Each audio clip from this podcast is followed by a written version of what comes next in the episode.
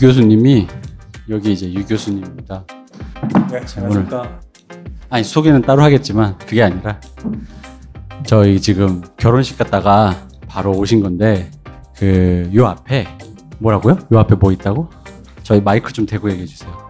네, 여기 바로 앞에까지 여러분들 좀 이따가 못 가실지도 몰라요. 다 지금 통제돼 있거든요. 제가 경찰들의 바리케이드를 뚫고 어떻게든 여기를 오겠다고. 네, 아무튼 이렇게 우여곡절 끝에 왔습니다. 저희가 오늘 노동자를 다룬 다큐멘터리를 봤는데 바로 바깥에서 노동, 노총이 시위를 하고 있습니다. 이 뭔가 저번 주부터 이상하게 세계관이 연결되는 이 뭔가 다루고 있는 텍스트랑 실제 세계가 연결되고 있는 이런 진기한 경험을 하고 있습니다. 어, 그 늦었다는 거에 대한 변명이고요. 어, 이제 바로 시작을 하겠습니다. 오늘은 그걸 하나요? 아, 예, 하시죠. 나 말고. 안 물어봐도 알려주는 남 얘기 아날람 154회 방송 특별편 유로공단 시작하겠습니다.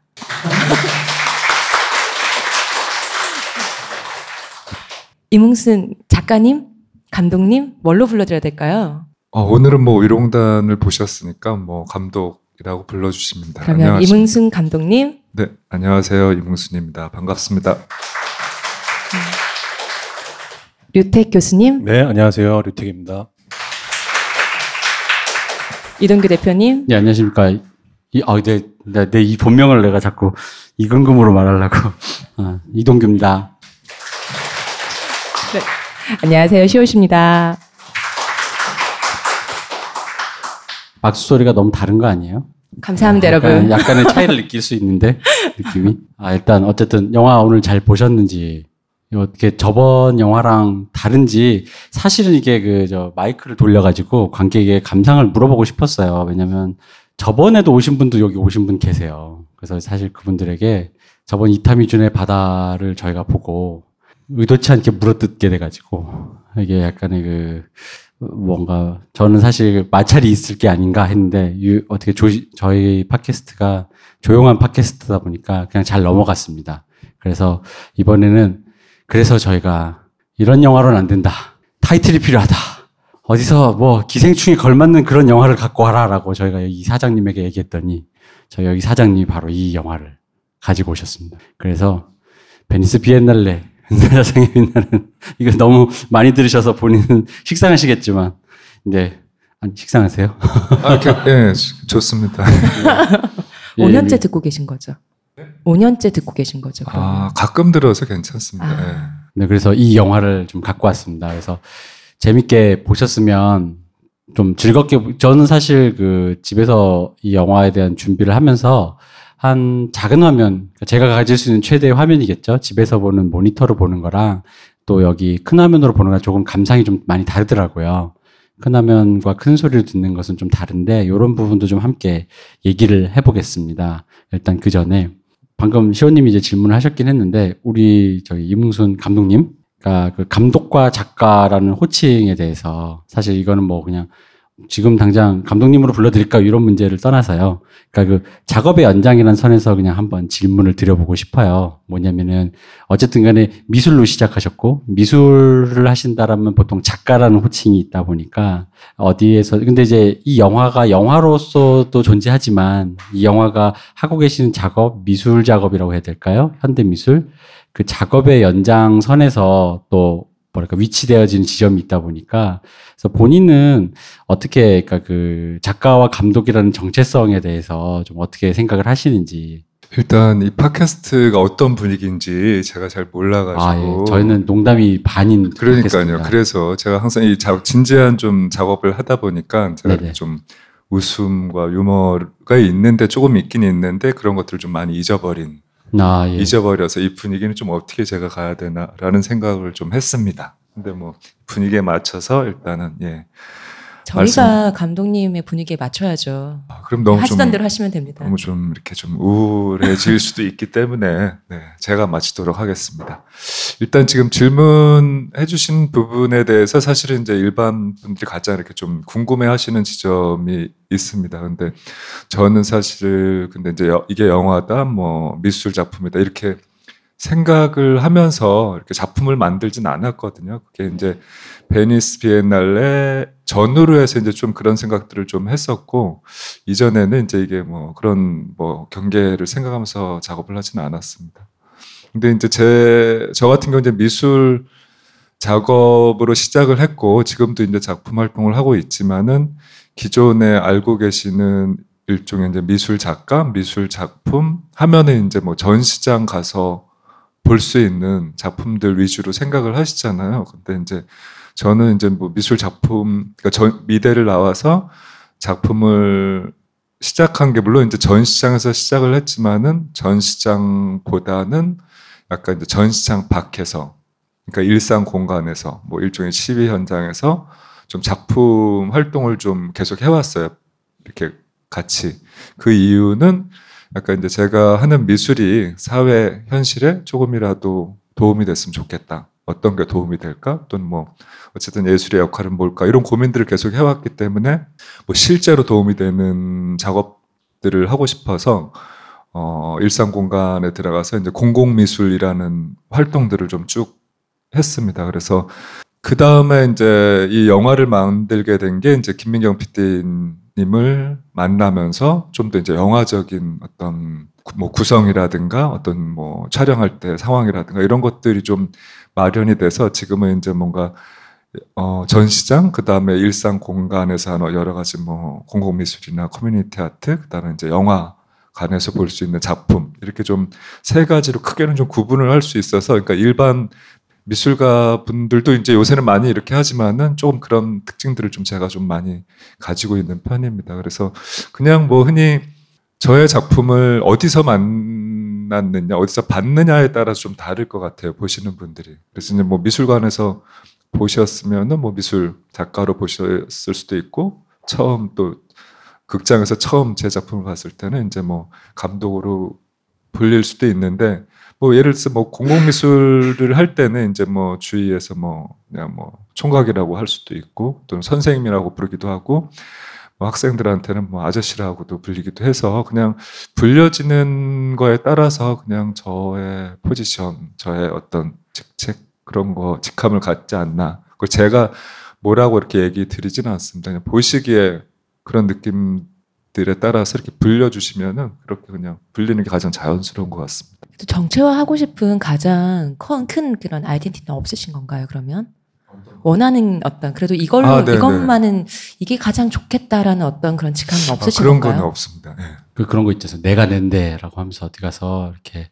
당당하게 얘기할 수 있는 그런 게 주로 영화 하는 사람들은 감독이라는 호칭에 대한 그 무한한 그게 있어요. 내가 내가 감독인데라는 그런 게 있거든요. 네, 그런 그러니까 그 작가님이 생각하실 때 나도 모르게 경찰서 같은 데 잡혀갔을 때 소리를 지를 때 나 내가 뭐라고 본능적으로 얘기를 하겠느냐 이제 요 말씀인 거죠. 내가 뭔데? 아무래도 이제 뭐 미술 작업으로 시작을 했으니까 네. 그냥 작가라고 좀 쓰게 되는 게 맞는 것 같아요. 근데 이제 예를 들어서 이제 뭐 비행기를 네. 탄다거나 이럴 때는 작가라고 쓰면은 또 뭔가 뭐 글을 쓰는 작가인지 음. 뭐 방송 작가인지 이렇게 좀 오해할 수 있어서 그냥 그때는 이제 영화 감독으로 쓰기도 하고. 그렇 음. 아, 저는 제가 기대한 답은 이게 아니고 아, 그래. 예술가 뭐 이런 거 있지 않습니까? 근데 저는 이렇게 뭔가 예술가라는 호칭이라든 감독이라고 호칭을 이렇게 먼저 부르면서 감독 누구입니다. 예술가, 미술작가 누구입니다. 이렇게 부르는 게 되게 좀 부담스럽더라고요. 이게 그 원래 그게 멋쩍은 건데 네. 그럼에도 불구하고 그거를 아 저건 저렇게 자기를 저렇게 부르는 건 좀 좀 부끄럽지 않나 하는데도 그렇죠. 네. 그런 분들 많아요. 그래서 뭘로 정치하시나 그래가지고 이제 그게 궁금했습니다. 저희가 그래서 그럼 요거에서 하나 더 연결해서 이게 이제 베니스 비엔날레 상을 탔는데 일단 요 뭐 이거 시, 많이 들으신 질문이겠지만 이제 하나씩 관객들 여러분들 처음 만, 이 작품을 처음 만나신 분들도 계시니까 차근차근 좀 풀어보려고 합니다. 이 베니스 비엔날레라는 것이 미술계에서 갖는 위상에 대해서 조금 설명을 해주세요. 좀 생소하신 분들도 계시거든요. 맞습니다. 그, 뭐 사실은 비엔날레라는 말이 처음 나온 게 이제 광주 비엔날레거든요. 한국에서는. 네. 그 다음에 이제 여러 곳에서 뭐, 뭐, 도자기 비엔날레라든가 뭐, 유리 공예 비엔날레라든가 뭐, 사진 비엔날레라든가 이런 거로 계속 나왔는데 이 비엔날레라는 말이 처음 생긴 게 이제 베니스 비엔날레거든요. 이게 이제 정말 이게 제가 알기로는 1900 이전에 그러니까 100년이 좀 넘은 걸로 알고 있어요. 그러니까 비엔날레라는 베니스 비엔날레라는 말이 처음 거기서 나왔고 또 가장 오래된 어, 비엔날레고 그만큼 약간 좀 세계 미술계에서 가장 좀 독보적인 뭐 비엔날레라고 할 수 있습니다. 그러니까 뭐 영화로 딱 쉽게 생각했을 때는 뭐 칸 영화제 뭐 네. 현재 위치에서는 그렇게 생각하시면 좀 편하실 것 같습니다. 비엔날레 보면은 국가 단위로 출품을 하는 잖아요. 그게 일반적인 건가요? 아 그렇진 않아요. 그러니까 네. 비엔날레마다 좀 아, 비엔날레라는 거는 또 이제 2년마다 열린다는 의미에서 비엔날레입니다. 3년마다 한 번씩 열리면 이제 트리엔날레 뭐 이런 식으로 해서 뭐 비엔날레라는 게 어쨌든 국제 미술 행사로 생각을 하시면 될 것 같습니다. 베니스 네. 비엔날레가 그런 것이죠. 아니 근데 비엔날레 자체 에, 베니스 비엔날레가 좀 그렇고 근데 비엔날레라는 말 자체가 그냥 2년에 한 번씩 네, 네. 열립니다. 그래서 뭐 다른 비엔날레들도 대체적으로 이제 뭐 2년마다 열리는 곳들이 대부분이죠. 그러니까 매년 주는 깐느보다 좀 더 귀하다. 이런 얘기인 거잖아요. 예. 제곱이네요. 제곱. 예. 그러니까 이게 1년에 매년 이렇게 재고품을 처리하는 깐느보다 2년에 한 번 준다. 이게 좀 더 귀하다. 어렵다. 아, 왜냐면은 그 국가 간으로 출품하는 그런 전시를 저는 비엔날에 좀 보다 보니까 약간 그런 기분이 있었어요. 이거 미술 올림픽인가. 약간 이제 실제로 그런 표현을 또 쓰시더라고요. 그러니까 국가 간의 그 어떤 그 미술의 그 수준을 위상을 겨루는 또 거기다 상까지 주니까 과연 우리 저희 또 우린 좋아하잖아요. 금메달 몇 개 드디어 일본을 이겼습니다. 이런 거 좋아하니까 왠지 이제 그런 기분이 있어서 이 말씀이 이게 네. 좀 이렇게 들으시는 분들은 잘 모르시니까 베니스 비엔날레 자체가 다른 비엔날레와는 좀 다르게 독특하게 국가관을 나라마다 다 설치를 해서 마치 말씀하신 것처럼 올림픽처럼. 근데 이 올림픽이란 말이 양날의 검에 갖고 있는 말인 거죠. 연애끼리 이거 해서 뭐 분투하느냐 이런 것도 있고 또 마치 올림픽처럼 그렇게 쭉 해서 나라마다 이걸 또 볼 수 있는 어떤 경연장이기도 하고 그런 게 지금 베니스 비엔날레인 거죠. 뭐 저 기준으로 이제 일단 영상물이라고 일단 먼저 얘기를 할게요. 이 영상물을 보통 이제 이런 정도 한 그 90분 정도면 장편 영화의 포맷에 들어가는 편인데 영화제가 아닌 비엔날레 출품하시게 된 어떤 이가 이 선택, 이 선택을 하시게 된 계기는 뭔가요? 일단은 이제 이 작품이 사실은 이 작품 이전에 이제 비념은 이제 영화관에서 트는 목적으로 만들었고 이 위로공단도 사실 이제 영화 개봉 영화제에서 틀기 위한 영화용으로 만든 거였어요. 근데 어 그 총감독이 베니스 비엔날레 총감독 오쿠이 총감독이 와서 이제 한국 작가들 미팅을 했고 저도 이제 좀 그 안에서 이제 미팅을 했습니다. 근데 이제 그 여러 작품을 좀 보여드렸는데 마지막에 이제 보여준 게 위로공단이었고 위로공단이 이제 만들고 있는 단계다 이렇게 얘기를 드렸는데 이제 위로공단 그 그러니까 화면을 좀 간추린 화면을 보면서 이 작품을 좀 베니스 비엔날레 틀었으면 좋겠다 상영했으면 좋겠다 이런 제안을 받았거든요. 근데 이제 이게 그 베니스 비엔날레 전에 영화제에서 상영이 결정돼 있어가지고 부산 영화제에서 틀기로 했었거든요. 그해 10월 달에. 그래서 괜찮겠냐 했더니 이거는 상관없다. 영화제는 상관이 없다. 그러니까 아, 미술제에 처음 틀면 된다. 이렇게 해서 이제 결정을 하고 또 이제 그렇게 이제 베니스 비엔날레 초청하고 이제 전시가 됐었죠. 근데 다른 분들이 이제 의아하게 좀 생각하시는 분들이 좀 많을 것 같아요. 그러니까 영화가 어떻게 뭐 미술제 좀 장편의 긴 영화가 틀 수 있냐 하는데 기본적으로 그런 비엔날레들을 보면 그 시간에 구애받지 않거든요. 그러니까 이게 이제 어떤 가치가 있느냐, 또 어떤 누가 만들었느냐, 그리고 이게 어떤 뭐 예술적인 의미라든가 이런 것들에 따라서 다르기 때문에 시간은 그렇게 중요하진 않습니다. 비엔날레에서. 아, 감독님이 지금 보시면은 되게 뭔가 이렇게 눈빛이 촉촉하시고 그래가지고 제가 원하는 답을 계속 안 내놓고 계세요. 왜냐면 저는 사실 이런 대답을 했죠. 한국 영화계가 나를 외면해서 그냥 아, 한국 영화인 영화계- 나부랭이들이, 어, 영화인 어, 나부랭이들이.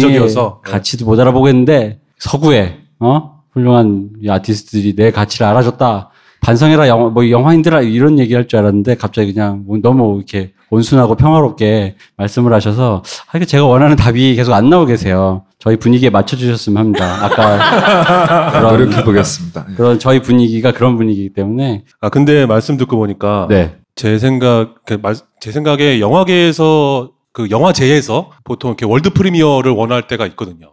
어, 전 세계에서 가장 먼저 개봉하는 걸 조건으로 우리 영화제에 출품한다. 이제 그게 world premiere인데 말씀하신 것처럼 비엔날레에서는 아, 영화제에 먼저 나가는 건 상관없어. 어, 미술계 쪽에서 제일 먼저면 돼라고 말씀하셨다고 그랬잖아요. 근데 아마 영화계에선 제 생각에는 비엔날레까지 포함한 world premiere일 것 같아요. 뭐 규정을 찾아봐야 알겠지만 뭐 아무튼 어, 첫 번째 개봉이어야 된다. 우리 영화제가. 라는 것일 것 같아요. 그게 영화제든 비엔날레든 뭐든. 그러니까 미술계에 계시는 분들이 영화계보다 훨씬 더 마음이 넓다. 네, 마음이 넓고 관용 폭이 넓으시네요. 그러니까 영화쟁이들이 이게 문제입니다. 저는 사실 그거를 외부자의 시선으로 비판하는 자리를 만들려고 했는데 오늘도 역시 그 가- 작가님이 감독님이 잘 피해가고 계십니다. 나는 쓸데없는 분쟁이 싫다. 지금 이제 이런 콘- 포지션인데 다시 또 다른 지점을 뭐 이제 여쭤볼게요. 그러면 어쨌든 간에 이제 이것은 영화라는 포지션에도 속하지만 현대미술이라는 그런 것, 장르의 카테고리에도 속한다고 생각하는데 그럼 이제 저도 이제 종종 봅니다. 현대미술에서 영상 작업을 하시는 분들이 많은데 그러니까 현대미술에서 영상 작업을 한다라는 것은 어떤 것인가? 그러니까, 어, 그러니까 실제 필드에서 아티스트 분들이 영상에 대해서 어떤 생각을 갖고 계시는지 그러니까 그쪽 매체에다가 이제 손을 대고 어떤 이런 걸 또 자기의 작품을 디벨롭하는 게 어떤 의미인지 약간 요게 좀 궁금해요. 아무래도 이제 뭐 영화는 아무래도 이제 관객들을 만나는 게 좀 중요한 목적이 될 것 같아요. 그래서 이제 관객을 좀 생각하는 부분이 있고 영상 매체도 물론 이제 전 시장에서 관객들을 만나긴 하는데 이거는 좀 더 이제 작가 중심으로 좀 만들게 되는 것 같아요. 그래서 음, 그렇기 때문에 좀 더 많이 실험적이고 개인적이고 사적이고 이런 부분들이 좀 많다 보니까 좀 어렵게 느껴지는 부분이 생기고 아무래도 이제 영화 같은 경우는 그 기조, 기본적인 어떤 뭐 서사 구조에 맞춰서 만들기 때문에 그런 차이가 있지 않나라는 음. 생각이 듭니다. 왜냐하면 제가 이제 이 작품을 보면서 그 작가님의 전작 혹은 작가님의 여러 가지 작업들에 관련해서 이제 그런 필모라고 해야 될까요? 그 바이오 이걸 뭐라고 하지? 그 미술계에서는 그걸 뭐라 그러나요? 저희는 필모, 예. 필모라고 합니다. 네, 그렇게 뭐 비슷할 네네. 것 같습니다. 근데 이거를 쭉 보다 보니까 그런 생각을 하는 거죠. 그러니까 왜냐면 영화라는 거는 비평을 할 때는 영화 자체를 닫혀진 텍스트를 그거 한 편 갖고 딱 얘기를 하는 거거든요. 그 다음에 이제 나아가서 이 작가가 이제 뭘 좀 이렇게 추구했느냐 이런 얘기를 하고 싶은 건데 어 이 작품을 추구하시는 이 전체 그러니까 뭐라 이걸 이걸 콜렉션이라고 해야 될까요? 작가가 지금 되게 추구해 왔던 것들 이 영화만 놓고 말하기에는 제가 약간 머뭇거리는 지점이 있는 거예요. 아, 네 현대 미술에서는 왜냐면 이 지금 여기도 보시면 전시를 할 땐 작품 하나만 거는 건 아니다 보니까 그럼 이 영화가 본인의 전시나 그런 거에서 한 단 요 이 여러 가지 작품들 중에 하나로 위치했을 때의 의미와 보통 영화 관객들이 영화를 볼 때는 그 극장에서 그 영화 단 한 편 지금 같은 감상 행위를 할 때 느낌은 좀 다를 거라고 생각하거든요. 그러다 보니까 아마 그럼 여기저기에서 이게 관객들을 마주쳤을 때 어떤 느낌을 받으셨는지 그리고 저희가 혹시 놓치고 있거나 혹은 이렇게 읽어줬으면 좋겠다라는 지점이 그러니까 이렇게 봤으면 좋겠다라는 게 있- 있으신지 좀 궁금해요. 음, 뭐 그런 거는 꼭 없습니다. 예. 그리고, 그리고 뭐 다른 거보다 사실은 이전 질문에 이어서 좀 더 얘기를 드리자면 아무래도 이제 좀 어렵다고 생각을 하기 때문에 미술관에 갈 때는 좀더 어렵다는 느낌을 가지고 가고 영화는 사실 그렇지는 않잖아요. 네. 근데 이제 또 왜 그러냐면 사실은 지금 얘기하신 대로 이 미술 작품, 영상물 같은 경우는 전시장이라는 공간에서 틀기 때문에 이 공간이 주는 또 느낌이 굉장히 또 다르거든요. 그러니까 극장을 가면은 이 스크린에만 몰입할 수 있지만은 전시장을 가면은 이 스크린 외적인 부분들, 이, 이 작품에 있는 이 공간들을 움직이면서 또 보게 되고 하기 때문에 좀 더 입체적으로 또는 지금 말씀하신 대로 이 영상물에 있는 얘기 말고의 어떤 내적인 부분들, 이 안에 있는 것 어떤 예, 그런 부분들을 좀 더 많이 고민을 하고 생각하기 때문에 좀 다르지 않을까라는 생각이 듭니다. 예, 그렇습니다. 그 갤러리 같은 곳에서 전시가 됐을 때 이 작품이 저 베니스에서 전시장에서 영화 영화제는 어쨌든 이 그 티켓팅을 하고 그 정- 정해진 그 섹션에 그 시간에 가잖아요. 그런 식으로 무슨 무슨 어디 전시관에 에, 몇 시에 가야 이걸 튼다고 되는 건지 아니면 언제라도 가면 이게 계속해서 24시간 돌고 있는 건지 근데 작품마다 다르고 뭐 그 전시마다 다르긴 하거든요. 그래서 시간을 정해놓고 틀기도 하고 저 같은 경우는 그냥 계속 돌아가 looping되게 그냥 돌아가는 어느 때 들어가도 상관없이 그냥 상영을 했습니다. 그리고 이제 베니스 같은 경우는 어 베니스 비엔날레 상영할 때는 이 극장에서 했을 때하고 느낌도 많이 다르거든요. 그러니까 물론 다른 작품하고 같이 있는 부분도 있고 그 건물 자체가 뭐 우리로 치면 이제 근대 건축물이에요. 오래된 근대 건축물이라서 그 위로공단하고 이 건축물의 어떤 이 외벽하고 굉장히 좀 잘 맞았거든요. 그래서 그 비엔날레 측에서는 이제 가벽을 보통 이런 식으로 이제 깨끗하게 치고 하는데 저 같은 경우는 가벽보다는 이 건축물하고 굉장히 잘 어울릴 것 같아서 건축물을 다 아니 그러니까 가벽을 안 치고 이 건축물을 그대로 좀 보이게 하면서 좀 상영을 했습니다. 그래서 아마 이 안에 비춰지는 어떤 뭐 영화 속의 어떤 풍경들, 뭐 건물들, 사람들하고 이 외벽하고도 좀 어우러지는 게 있어서 아마 극장하고는 또 다른 느낌을 받으셨을 거라고 생각을 합니다. 저 아까 하는 거에 약간 비슷한 질문인데요. 이 위로공단이라는 작품이 그 위상을 생각해 보면 이게 일종의 역수입된 기분이 좀 있어요. 그러니까 국내에서 화제가 됐어 외국에 가서 상을 탔다라는 느낌보다는 이런 작품이 있는 줄 몰랐는데 외국에서 굉장히 큰 상을 받았다 하면서 이렇게 우리에게 역수입되었다라고 보여지는데 그러다 보니까 이 위상이 되게 높아졌어요. 우리나라 사람들이 또 그 좋아하잖아요. 그런데 그러다 보니까 그 감독님의 그 위상의 변화, 본인의 위치의 변화 혹은 자본이 작업하실 때 어떤 그런 것들이 뭐가 변화된 게 있는지 궁금합니다.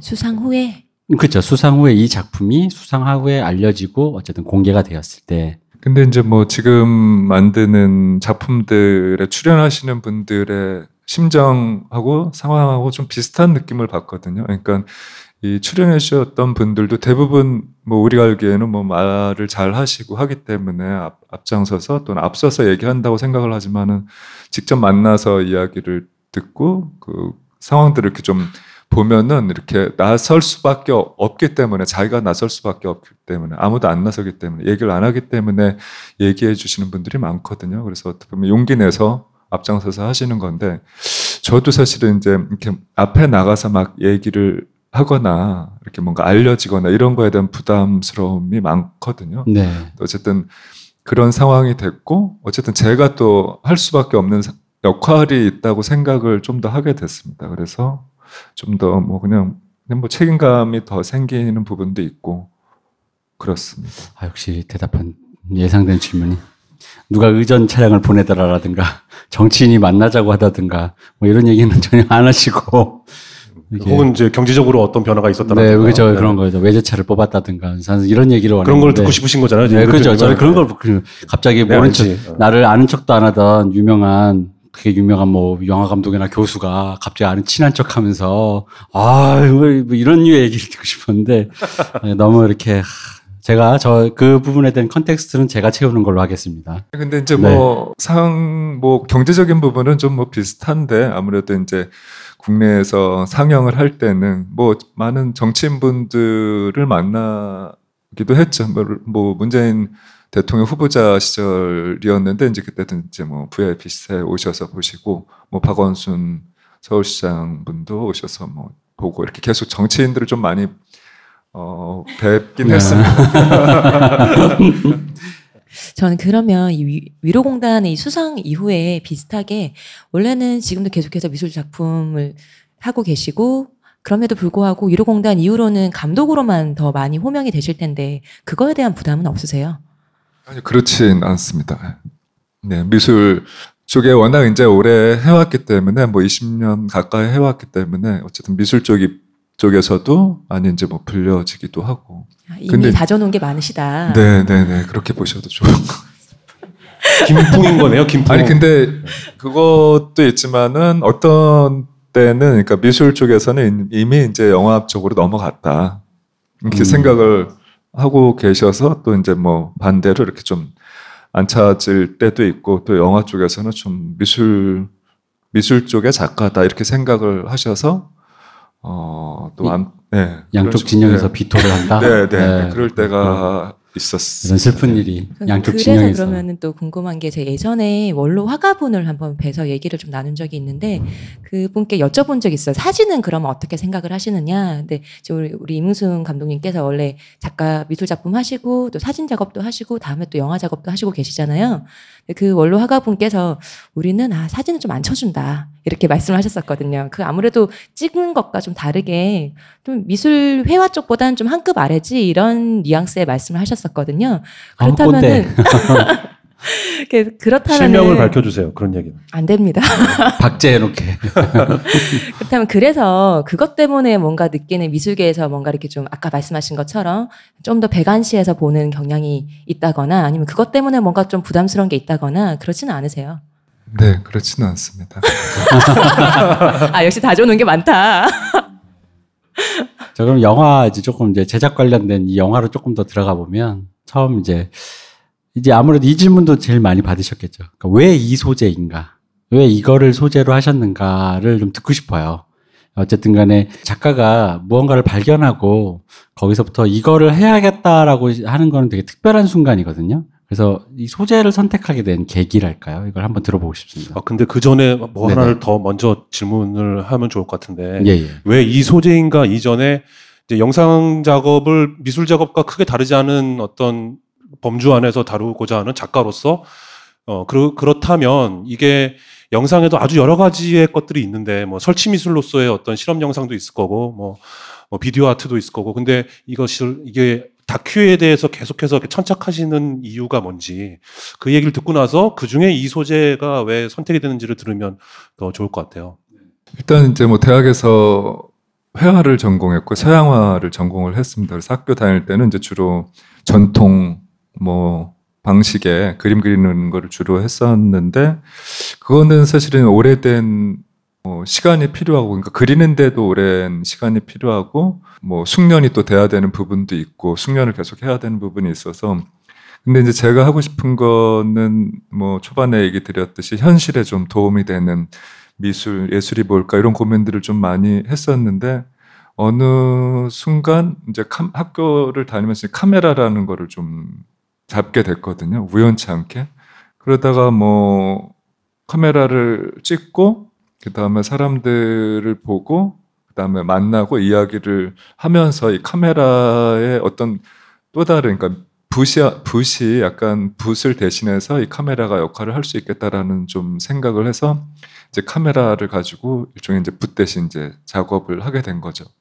근데 이제 지금 얘기하신 부분에 대해서는 사실 이왜 다큐멘터리냐라고 얘기를 하셨는데 저는 뭐 다큐멘터리 라는 게 사실 잘 몰랐거든요. 그러니까 기존에 우리가 알고 있는 그냥 다큐멘터리, 다큐 이 정도만 알고 있었지. 근데 제가 작업을 하는 방식 자체가 이제 되돌아 봤을 때 사람들을 만나고 뭐 이야기를 듣고 인터뷰를 하고 이런 것들이 미술에서도 약간 다큐적인 방식의 좀 작업들을 해왔거든요. 그 방식 자체가.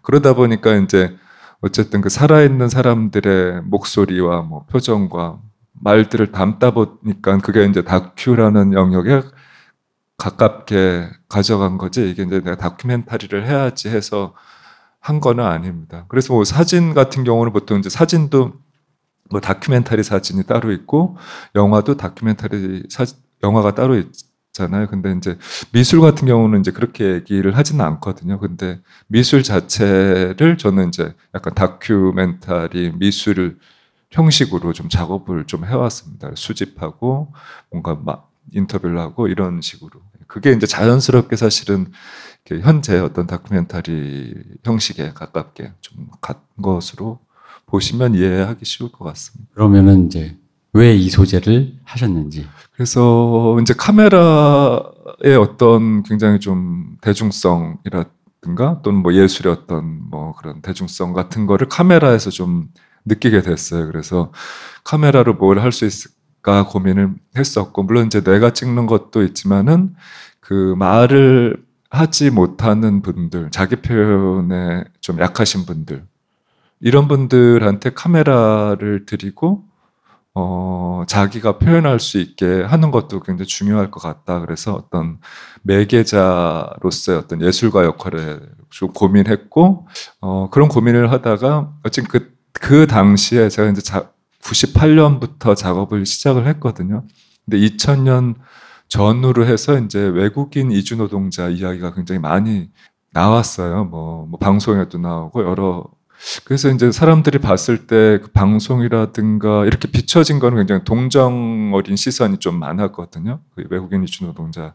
근데 이런 시선 말고 이분들 스스로 얘기할 수 있는 방법이 뭘까 하다가 어쨌든 이분들하고 같이 뭐 비디오 워크숍이라고 할 수 있겠죠. 뭐 이런 것들을 하면서 어 이분들이 자기네들의 일상을 보여주는 형식의 어떤 워크숍을 진행을 했습니다. 한 3년 정도 외국인 이주 노동자들과 함께하는 프로젝트를 진행을 했습니다. 그래서 그런 활동 자체가 저한테는 이제 또 미술 활동이기도 했죠. 그래서 이제 그런 걸로 인해서 이제 뭐 외국인 이주 노동자 그다음에 노동이라는 거를 이제 좀 접했고 사실은 이전에 부모님이 뭐 노동자셨고 건, 뭐 일종의 이제 막 노동자셨고 어머님이 뭐 섬유 공장에서 이제 한 40년 넘게 뭐 일을 하셨기 때문에 노동이라든 이런 거는 생각을 못 했어요. 사실은 부모님에 대한 거는. 물론 이제 작업을 부모님으로 시작을 했지만 그때는 약간 어 뭐 계급 뭐 노동자로서 어떤 계급 문제 그 다음에 지하에 사셨기 때문에 어떤 주택 공간 뭐 이런 주거 문제에 대해서 좀 관심이 있었지. 노동 문제는 생각을 못했고 그 이주 노동자분들하고 얘기할 때도 어떤 노동보다는 약간 시선의 문제. 그러니까 우리가 이분들 이 노동자들을 어떻게 보는가에 대한 어떤 시선의 문제에 좀 더 이주와 시선의 문제에 좀 초점을 맞춰 작업을 했었습니다. 근데 이게 이제 좀 일홍단회하고 이제 본격적 좀 더 고민을 하게 한 게 어쨌든 2000년부터 2003년까지 이제 이주 노동자분들과 작업을 하고 2007년도하고 8년도에 어, 전시를 제안을 받았는데 그 주제가 이제 비정규직하고 이제 고공농성에 관련된 작업이었어요. 그래서 이런 전시에 참여하게 됐고 참여하면서 이제 현재 노동을 좀 보게 됐죠. 그래서 울산과 부산에 찾아가서 이제 현대 자동차라든가 한진중공업을 좀 찾아가서 그 상황들을 보고 뭐 이야기도 듣고 자료를 수집하면서 아 굉장히 이 문제는 굉장히 심각한 부분이 있고 내가 뭔가 언젠가는 좀 더 깊이 좀 다뤄 보고 싶다 하면서 이제 또 부모님도 다시 한번 생각을 하게 됐고요.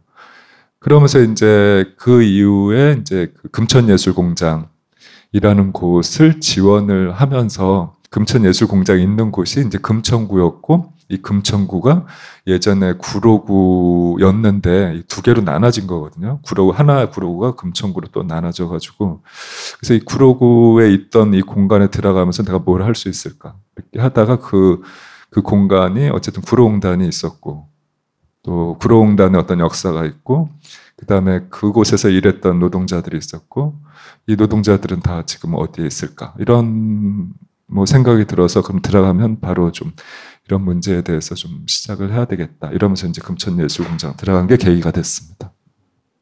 그러면 이제 중간에 보면 이제 캄보디아 여성 노동자로 연결되는 그 아이디어가 있었는데 그, 그니까 그런 식의 그 글로벌한 관계로 연결이나 확장이라고 해야 될까요? 그걸 하게 되는 아이디어는 어떻게 생각하신 거예요?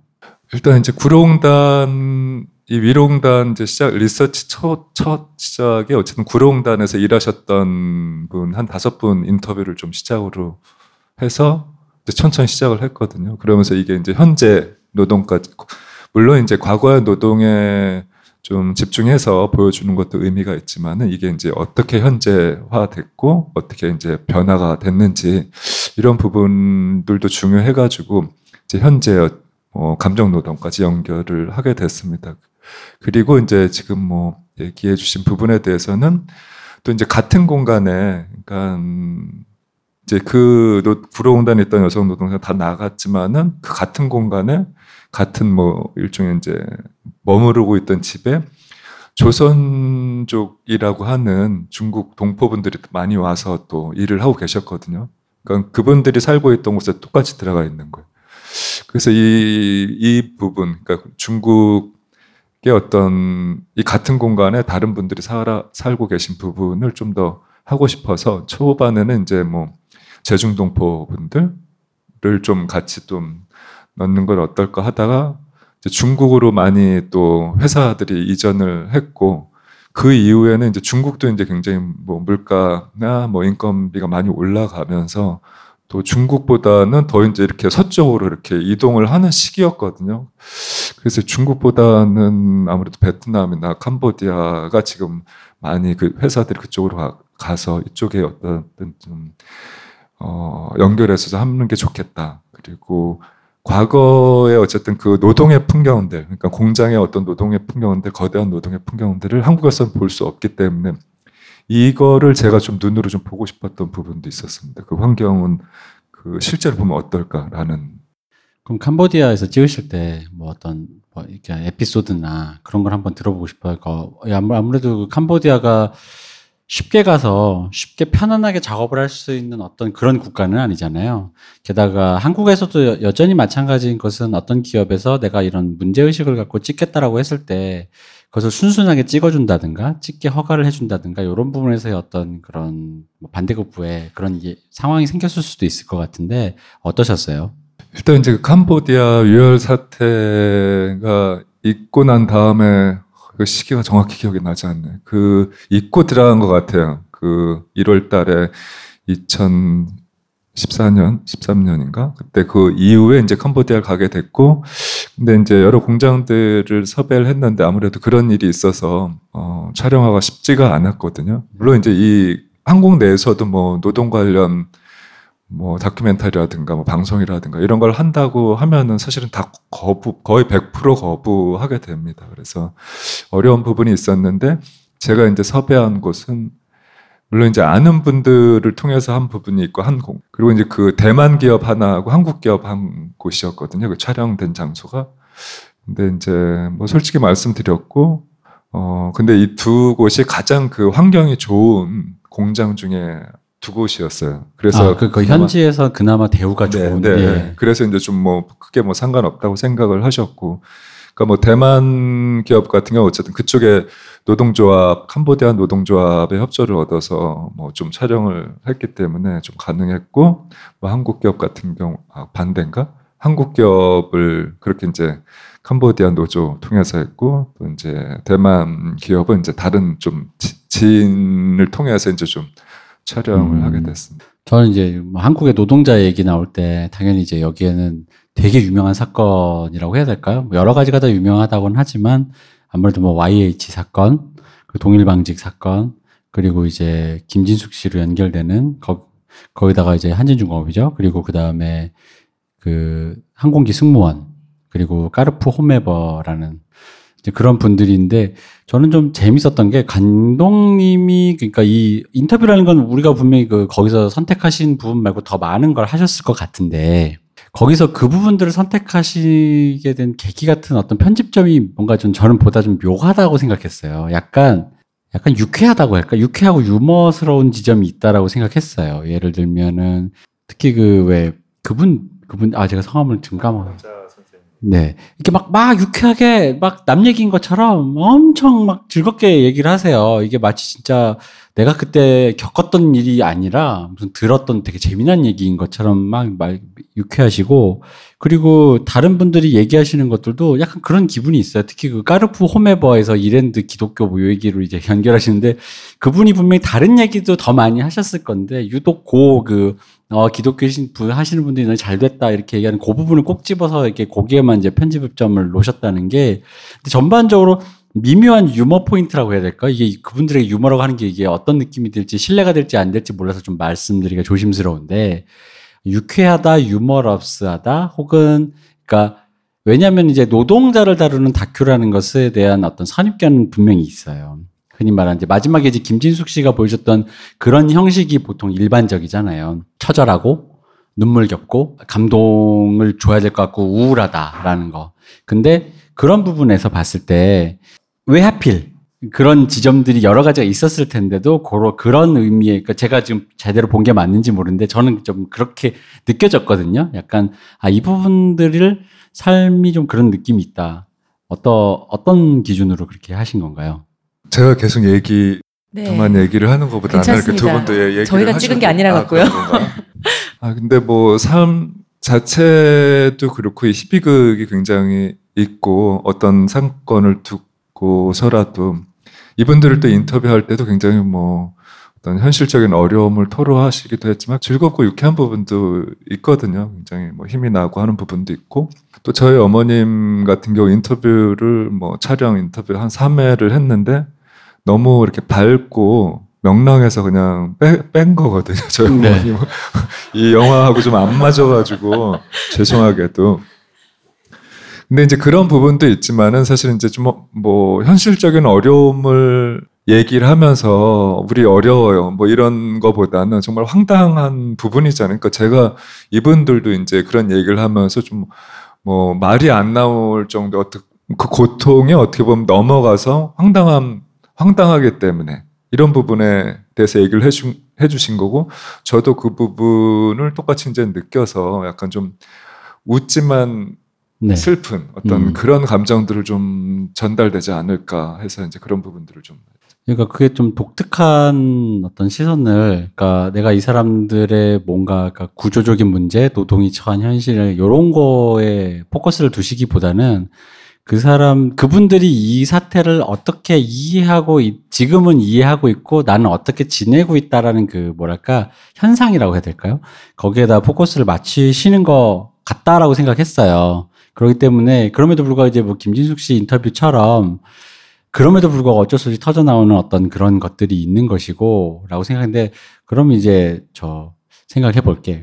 전 사실 영화를 보다가 좀 이, 이제 아까 관객분들한테도 이 연결점을 좀 많이 봐주십사 말씀하셨던 게, 저는 이제 한때 그래도 편집하면서 이제 그걸 일을, 업을 사봤던 사람 입장에서 편집 포인트들이 굉장히 훌륭하다고 느꼈어요. 약간 이렇게, 어, 이렇게 갖다 붙였네? 라는 게 좀 있었어요. 예를 들자면 뭐, 항암 치료를 하는다라는 말에서 머리가 빠진다로 연결해서 가발 공장으로 연결하는 맥락. 그래서 그 거기서 다음에 이미지 컷에서 나이키로 연결되는 거. 김진숙 씨가 내 인생이 필 거라고 생각했다라는 말 다음에 나오는 까마귀의 이미지라든가 고문을 당했다는 얘기에서 쇠고기 발골, 마장동, 도살장 풍경 뭐 이런 것들 있지 않습니까? 그런 것들의 그 연결점이 이제 굉장히 이제 좀 멋있다고 생각했어요. 좀 멋있고 그래서 궁금한 게이 편집을 하시는 분을 성함을 보면 이항민 씨라고 계시는데 그러니까 이것이 그러니까 뭐 이건 사실 영화하는 감독님들한테도 이런 지부에서 보통 영화과 학생들이 하는 질문이에요. 영화 잘 봤고요. 어, 편집자 그런데 이 편집자인 이항민 씨와의 작업에서 어떤 나오는 시너지의 결과물인 것인가? 이, 이런 류의 편집점을 구상하게 된 계기, 감독님의 의도도 계시겠고, 편집자의 아이디어도 있었을 것 같은데, 제가 뭐 누구의 지분을 따지자 이 얘기가 아니라, 그러니까 어떤 시너지 속에서 이런 결과물을, 그리고 이런 아이디어를 갖게 됐는가를 좀 듣고 싶습니다. 일단 뭐 첫 번째로 이제 저 같은 경우는 뭐 미술 작업을 했고 이미지를 가지고 어떻게 보면은 뭐 논다고 해야 될까? 이미지를 가지고 이야기를 만들고 보여주고 하기 때문에 약간은 어떤 이야기보다는 이미지에 좀더좀 신경을 좀 많이 쓰게 되는 것 같아요. 그리고 그게 먼저 보이고. 그래서 이제 그런 이야기들도 사실은 이제 인터뷰를 했을 때 그 가장 좀 감정적으로 남는 또는 기억에 남는 것들이 있거든요. 그럼 그런 것들이 계속 뭐 좀 쌓여 있다가 뭐 적기도 하지만은 쌓여 있는 것 같아요. 이게 쌓여 있어서 그 이야기를 통해서 저를 통해서 어떻게 보면 이제 그런 풍경들이 하나하나씩 보이게 되는 거죠. 그래서 처음부터 이제 그렇게 이제 연결을 해서 촬영을 해야지 하기보다는 어, 인터뷰를 하고 그거와 관련된 여러 풍경들을 이제 촬영을 계속 하면서 나중에 이제 편집 기사님과 편집자와 이제 계속 의논을 하면서 지금 얘기하신 대로 저는 어쨌든 이미지 중심이기 때문에 이미지들을 얘기를 드리고 이제 또 이제 이영민, 한민 편집 기사님이 이제 또 아이디어를 내면서 이렇게 같이 만들어 간 경우입니다. 그 왜냐면 아, 다큐멘터리에서 약간 그 편집의 뭐랄까 묘랄까요? 연결을 붙였을 때 다음 컷으로 넘어갔을 때 앗하는 이런 느낌은 사실은 좀 받기가 힘들어요. 그건 극영화에서 나오는 어떤 거고 보통은 사전에 의도한 어떤 것에서 이제 조이 직조된 것들, 아 직조란 말을 쓰면 안 되는데 이게 이렇게 이렇게 연결된 것들인 건데 어쨌든 그러다 보니까 저는 사실 좀 그게 다큐멘터리인데 약간 그런 연결 지점을 그 굉장히 많이 살려놔가지고 좀 그게 신선했어요. 왜냐면은 그래서 저는 혹시 또 이게 생각을 하시고 일부러 찍었는가. 그러니까 미리 어떤 콘티뉴티가 있었던 게 아닌가 싶을 정도의 약간 그 느낌이 있어가지고 좀 그렇게 생각했는데 그러면 그냥 이제 원래 이런 질문을 하면은 질문만 의미가 있고 대답하시는 분들은 그냥 기사님과 알아서 이렇게 잘해서 이렇게 자 나온 결과물이다 이렇게 말씀하셔서 저는 또 여기도 또 다른 어떤 편집 기사의 어떤 곤조와 싸웠다라든가 뭐, 뭐 그런 게 있을 줄 알았는데 전혀 이제 그런 게 없고요. 우리 분위기를 전혀 모르시고 계세요, 네, 지금. 네, 지금 분위기 파악이 안 돼가지고. 네. 그 편집하시는 분은 주로 어떤 작업 뭐 혹시 이렇게 뭐 극영화 편집을 많이 하시는 분인지 뭐 아, 극영화도 하시는 것 같고요. 제 그 이후에 이제 위로공단 이후에 이제 제 작품들을 좀 많이 하시고 극영화도 하고 뭐 다큐멘터리도 하시고 다양하게 좀 네. 하고 계십니다. 아니, 제가 이제 이 질문을 왜 드리냐면 이제 이 대표 질문과 연관되기도 하고 뭐 이제 그렇게 해서 질문을 드리는 건 저도 이제 궁금했던 게 있거든요. 이제 엔딩 스크롤 이렇게 올라가는 걸 보니까 저는 이제 어디서 무슨 영화를 보든 그 뭐 다큐멘터리든 뭐든 혹은 요즘은 드라마도 그러는데 워낙에 이제 인력이 자유롭게 움직이니까 제가 아는 사람 이름이 있나 이렇게 끝까지 한번 보거든요. 예. 근데 이 작품도 이제 그렇게 봤어요. 근데 봤더니 촬영 조명팀이 아는 사람이 엄청 많은 거예요. 뭐꼭 누구라고 찝지 않아도 되게 많은 분들이 제가 아주 잘 알고 있거나 어떤 분인지 이렇게 알고 있거나 개인적 친분이 없더라도 뭐 그런 분들이 굉장히 많더라고요 촬영 조명팀에. 그래서 제가 들었던 궁금증이 첫 번째는 그 사람들이 일을 잘 하던가요 다큐로? 그게 왜 그러냐면 이 극영화에 익숙한 사람이 다큐를 잘 찍는 게 굉장히 어려운 일이거든요. 그 호흡도 아주 완전히 다르고 근데 아마 지금 뭐 말씀하신 분들은 약간 이제 뭐 퍼포먼스나 극적인 부분 찍을 때 함께 해주신 분들이 아, 네네네. 이렇게 그러니까 이게 뭐 촬영의 어떤 형, 형식이라든가 방식이 굉장히 다양하거든요. 다양했고 그리고 이제 뭐 카메라 같은 경우도 10개의 기종을 썼어요. 네네. 예. 그렇기 때문에 이제 아마 그런 분들은 극영화 찍으신 분들은 보통 이제 그 카트 세트장에서 그러니까 그 세트장에서 촬영하는 장면이 네, 네. 있었거든요. 그러니까 네네. 그런 부분에 영화 대해서 카트 말씀하시는 거죠? 네, 네, 네. 그- 구지영 감독의. 네. 네, 그 부분은 이제 카트 영화 카트의 어떤 세트장을 좀 빌려서 잠깐 빌려가지고 이제 촬영을 하게 됐습니다. 제가 다큐멘터리를 찍을 때 제일 헤맸던 부분이 처음에 그거였어요. 그러니까 이제 여- 극영화를 찍을 때는 예를 들면 뭐 여배우가 이제 저기서 뭐 슬프게 우는 장면을 찍어야 되면 일단 분위기를 잡아놓잖아요. 여배우는 저기서 이제 혼자 감정을 막 이제 이렇게 끌어올리고 있고 그 주변 굉장히 조용하게 해줘요. 옆에서 떠들면 야 나가서 떠들어 하고 쫓아내고 어 그리고 이제 조명도 굉장히 어둑어둑하게 만들어 온단 말이죠. 그 토레매너를 만들어 놓고 달리도 이렇게 깔아가지고 촥 천천히 카메라 들어갈 수 있게 해놓고 찍기 때문에 저는 하나도 안 슬퍼요. 왜냐 내가 그걸 다 만들어 놓은 거니까 그잖아요. 어, 자, 슛 들어갈까요? 자, 네 됐습니다. 그러면 자 감독님 슛 들어가시죠. 들어간단 말이죠. 그러니까 하나도 안 슬퍼요. 사실 저는.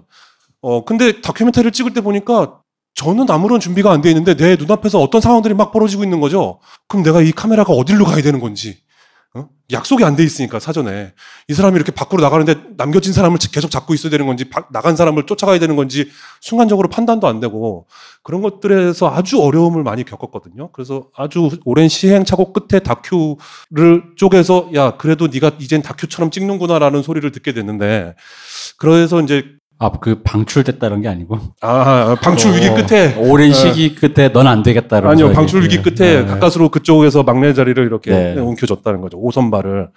근데 아무튼 어 그래서 지난번 이타미 준도 그렇고 다큐 감독님들이 과감하게 극영화 스텝들 기술 스텝들을 선택할 때 그런 리스크를 안고 선택을 하는 건데 그래서 아 제가 저는 혼자 생각에 아 미술가 20 동시에 영화 감독이니까 미장센이라던가 어, 어떤 그림의 어떤 화면 구도라던가 이런 것들에 더 더 신경을 쓰기 위해서 그런 거에 익숙한 즉 어떤 어떤 순발력이나 이런 건 떨어지지만 그림을 잘 만들어내는 거에 익숙한 극영화 기술 스텝들을 쓴 게 아닌가라는 이제 생각이 좀 들었던 거죠. 그래서 이제 그런 질문을 드려봤는데 그런 측면에서 하나를 더 질문, 질문을 하자면 그 캄보디아 공장에서 굉장히 긴 수평 tracking shot이 있잖아요. 그 영화과 질문이네요. 네, 그, 저, 이런 건 사실은 영화과 학생들이나 하는 질문인데, 그, 그래서 참 부끄럽습니다만, 너무 궁금해서, 그걸 꼭 여쭤보고 싶어요. 그, 제가 그 장면을 보면서, 이렇게 어떤 샷인지 여러분 기억나시죠? 이렇게 쭉 옆으로 쭉 아주 천천히 그, 그 공장의 전경과 그 앞에 사람들을 보여주잖아요. 그게 1분이 넘는 샷이고 15개의 테이블이 지나가요. 그리고 13명의 사람들이 그 앞에 앉아 있거든요. 이렇게. 두 사람은 화장실을 갔나 봐요. 테이블에 없는 거 보니까.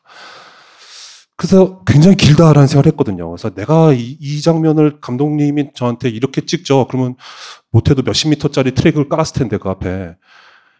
그러면 감독님 이거 너무 길어요. 이거 호흡을 이거 다 쓰시려고요? 하면서 반대를 했을 것 같아요. 제가 촬영하는 사람이면. 이거 이거 어떻게 다 쓰시려고 그래요? 그러니까 긍정하는 거예요. 그렇겠죠, 물론. 어디서부터 어디까지 쓰실 건데요? 그걸 정해주시면 제가 그거만큼 찍어드릴게요. 막 했을 것 같은데, 그렇게 그 장면을 길게 이렇게 수평 트래킹을 하신 이유가 어떤, 그 맥락상에서 어떤 지점을 자- 차지하고 있는지.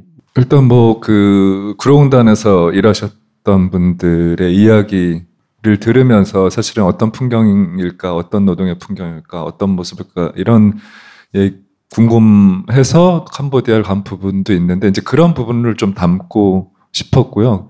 그다음에 이제 얘기해 주신 것처럼 사실은 이제 거기 캄보디아는 이제 저 혼자 가서 촬영을 한 거거든요. 그러니까 마트 노동자분들을 찍을 때는 이제 카트 세트장에서 여러 이제 스태프들과 같이 했지만 극영화 찍듯이 했는데 이제 캄보디아 같은 경우 저 혼자 가서 촬영을 한 겁니다. 작은 카메라를 가지고 그거 그 일하는데 아마 그런 거를 세팅을 해놓고 찍을 수가 없잖아요.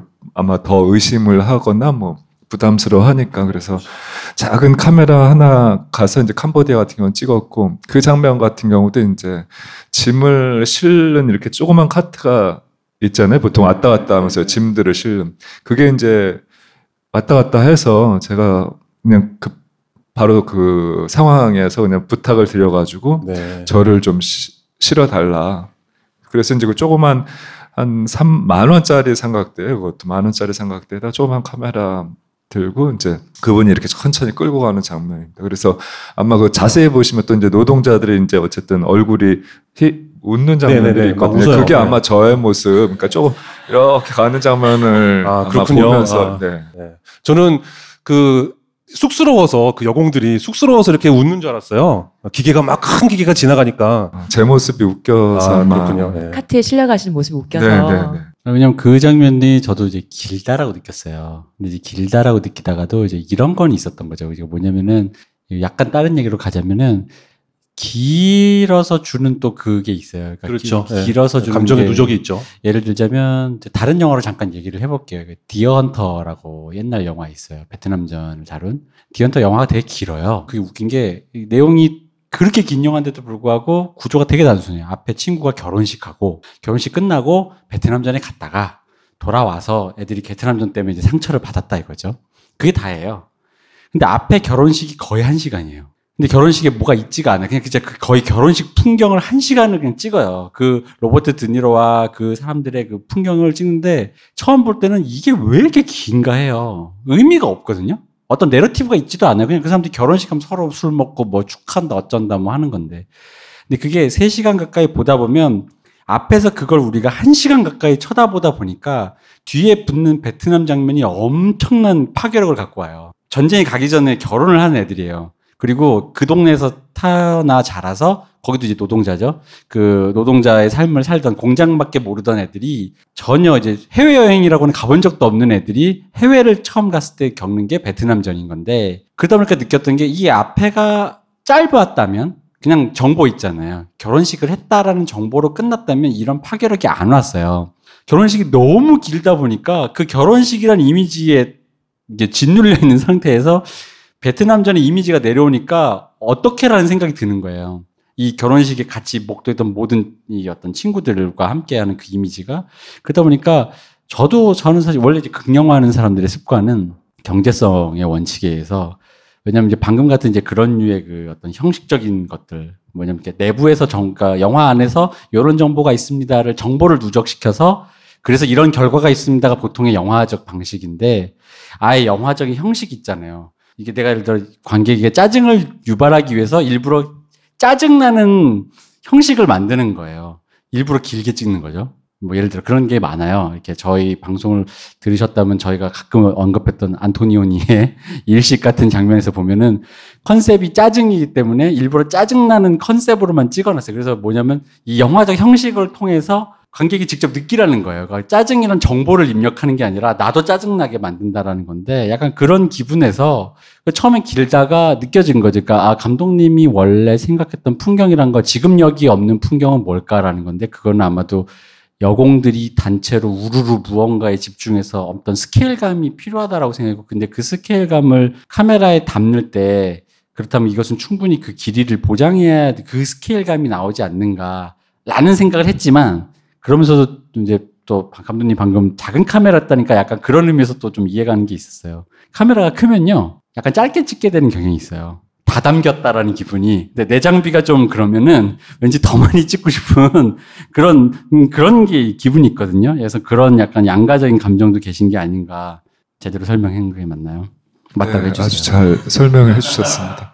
아, 그리고 이제 뭐 한국에서 볼 수 있는 사실은 이런 풍경들은 굉장히 제가 봤던 어떤 노동의 풍경은 대부분이 좀 반지하, 뭐 지하에서 일했던 저희 어머님도 계속 그런 반지하 공장에서 이렇게 일을 하셨듯이 이렇게 굉장히 좁은 곳에서 일을 하셨거든요. 그러니까 아, 잠깐 말씀드리면 영화 초반에 나오는 그 나이 드신 어, 할머니 분이 이렇게 이렇게 미싱 하시는 그 작은 반지하 같은 그 거, 거기서 그 지휘하시는 그 나이 드신 분이 어머님이세요. 네 맞습니다. 초반에 나오고 이제 맨 뒤에 마지막에도. 예. 맨 마지막에 또 운동하시는 그 그분. 예.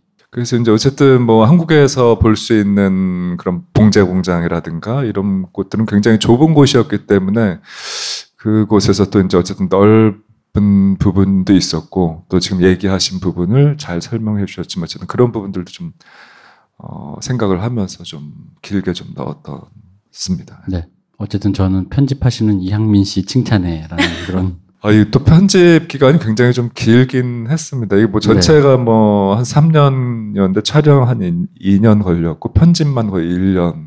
그리고 이제 뭐 한 20회 버전이 좀 20번 이렇게 음, 계속 바뀌었거든요. 굉장히 좀 뭐 다양한 이야기하고 다양한 이렇게 직업군들이 있어가지고 사실은 다큐멘터리는 편집을 정말 바둑처럼 바둑이나 장기처럼 어떻게 어느 수를 드느냐에 따라서 이게 굉장히 달라지기도 하거든요. 그러니까 굉장히 많은 어떤 버전을 만들면서 지금 결과물이 이렇게 나오게 됐습니다. 저는 이제 이, 여기서 이제 사용했던 여러 가지 이미지들에 대해서 각 뭐 이제 느끼신 거를 좀 각자 참 자유롭게 얘기를 해봤으면 좋겠는 게, 그러니까 먼저 저부터 말씀을 드리면 제가 이제 제일 인상 깊었던 거는 그 동일방직인가요? 그 이기복 씨 사진 사진 하시 사진 찍으셨던 이기복 씨 증언과 관련된 거였어요. 뭐냐면 이기복 씨가 자기가 그렇게 순수한 얼굴을 본 적이 없다라고 말씀을 하시고 근데 이제 저는 그러 보면서 이제 오해가 드- 오해라고 하는 게 이게 저 이제 스스로에게 드는 질문은 저 말이 사실일까라는 게 일단 사실 맨 먼저 들잖아요. 아니 그러니까 내가 사람을 뭐 평생을 만나봤는데 그게 그렇게 순수해라는 그런 거죠. 근데 사실 저는 그래서 거기서 다 뒤집어서 생각하면 그건 굉장히 다른 트라우마적인 진술이라고 생각했어요. 그러니까 내가 내가 일개 그러니까 그분들도 그냥 평범한 동네 사진가시잖아요. 무슨 다큐멘터리 뭐 무슨 무슨 저기 그런 현장에 뛰어들어가서 찍으시는 분이 아닌데 우연히 접하게 된 어떤 굉장히 폭력적인 소요 사태의 한가운데 있었을 때 그걸 목격하고 내가 그 사람들을 뭐로 이해하는가를 자기만의 언어로 이렇게 그게 뭐 자기를 치유하던 자기가 그걸 어떻게 이해하든 간에 그건 되게 트라우마적인 진술이라고 생각했거든요. 그래서 순수한 얼굴이라는 말 때문에 그 거기서 찍은 사진이 있을 거 아니야. 사진 내놔봐라는 생각이 든단 말이에요. 사진 사진 뭐야? 사진 어디 있어? 그럼 당신 찍은 사진 그 순수한 얼굴 뭐야? 나도 보고 싶어. 나도 완전 궁금해라는 건데 그 순간에 갑자기 그분의 사진이 아니라 감독님이 직접 찍으신 그 얼굴을 가린 소녀의 그 이미지가 나오는 거예요. 그러니까 내가 얼굴을 보고 싶다라고 만들어 놓고 얼굴을 가린다는 거죠. 근데 이제 연결해서 생각을 해보면 여기 나오시는 분들 중에 특히 뭐 나중에 이제 그 승무원들 말고 요 시기에 이제 이 얘기를 증언하시는 분들을 보면은 그 이분들이 그 당시 되게 어렸잖아요. 젊은 사람이었잖아요. 그러니까 재현해서 볼 수 없는 얼굴이란 말이에요. 지금 감독님이 찍으신 이미지는 이미 이분들이 나이 드신 지금의 얼굴이라는 거죠. 그 당시 현장에서 그 똥을 뒤집어 쓰는 어떤 그러니까 그 당시에 우리가 그 얼굴을 볼 수가 없단 말이에요. 그러니까 그 얼굴을 볼 수도 없고 그리고 그게 누구라고 특정 짓기도 힘든 얼굴인데 근데 그 누구라는 거죠. 그래서 그 이미지를 거기다 갖다 붙였을 때 그러니까 내 기대를 배반하면서 그러니까 그러다 보니까 이기복 씨의 진술이 확신이 생긴 거예요. 그러니까 이게 트라우마적인 진술이다. 그러니까 내가 뭔가를 봤는데 뭐라고 말하기가 힘드니까 그분의 언어로 굳이 말하자면 순수한 얼굴이었다. 뭔가 그렇게 이제 진술을 하시는 거죠. 그래서 그 부분이 굉장히 좀 그랬고 거기에 덧붙여서 또 하나, 아, 또 이양민 씨 칭찬해가 되는데 제가 자꾸 편집에 그 폐렴 얘기하실 때 폐렴과 벚꽃 그 떨어진 체리 이런 것들의 그 연결 샷들이 있잖아요. 근데 그게 여기 뭐 다른 아까 뭐 발골하는 장면 그 여러 가지 연결점이 있지만 저는 그 장면이 제일 좋았어요. 그 장면이 약간 이렇게 좀, 좀 뭐랄까 좀 날카로웠어요. 그 연결 지점에 그게 좀 날카롭고 약간 가, 제일 가슴 아픈 것이었고 또 앞에 다른 분들이 유쾌 너무 유쾌하게 말씀하시다가 갑자기 그 폐렴에 어쩌저쩌고 하는데 그 이미지를 붙여놨을 때 갖고 있는 그 이미지 힘이라는 게 굉장히 좋아. 그러다 보니까 또 역시 이향민 씨가 이게 자꾸 크레딧 찾아보면서 이분 누구냐, 이분을 찾아 감독님과 함께 모셔야 되는데라는 생각을 이렇게 했었습니다. 그래서 저는 그 영화를 근데 다른 분들은 어떻게 보셨나요?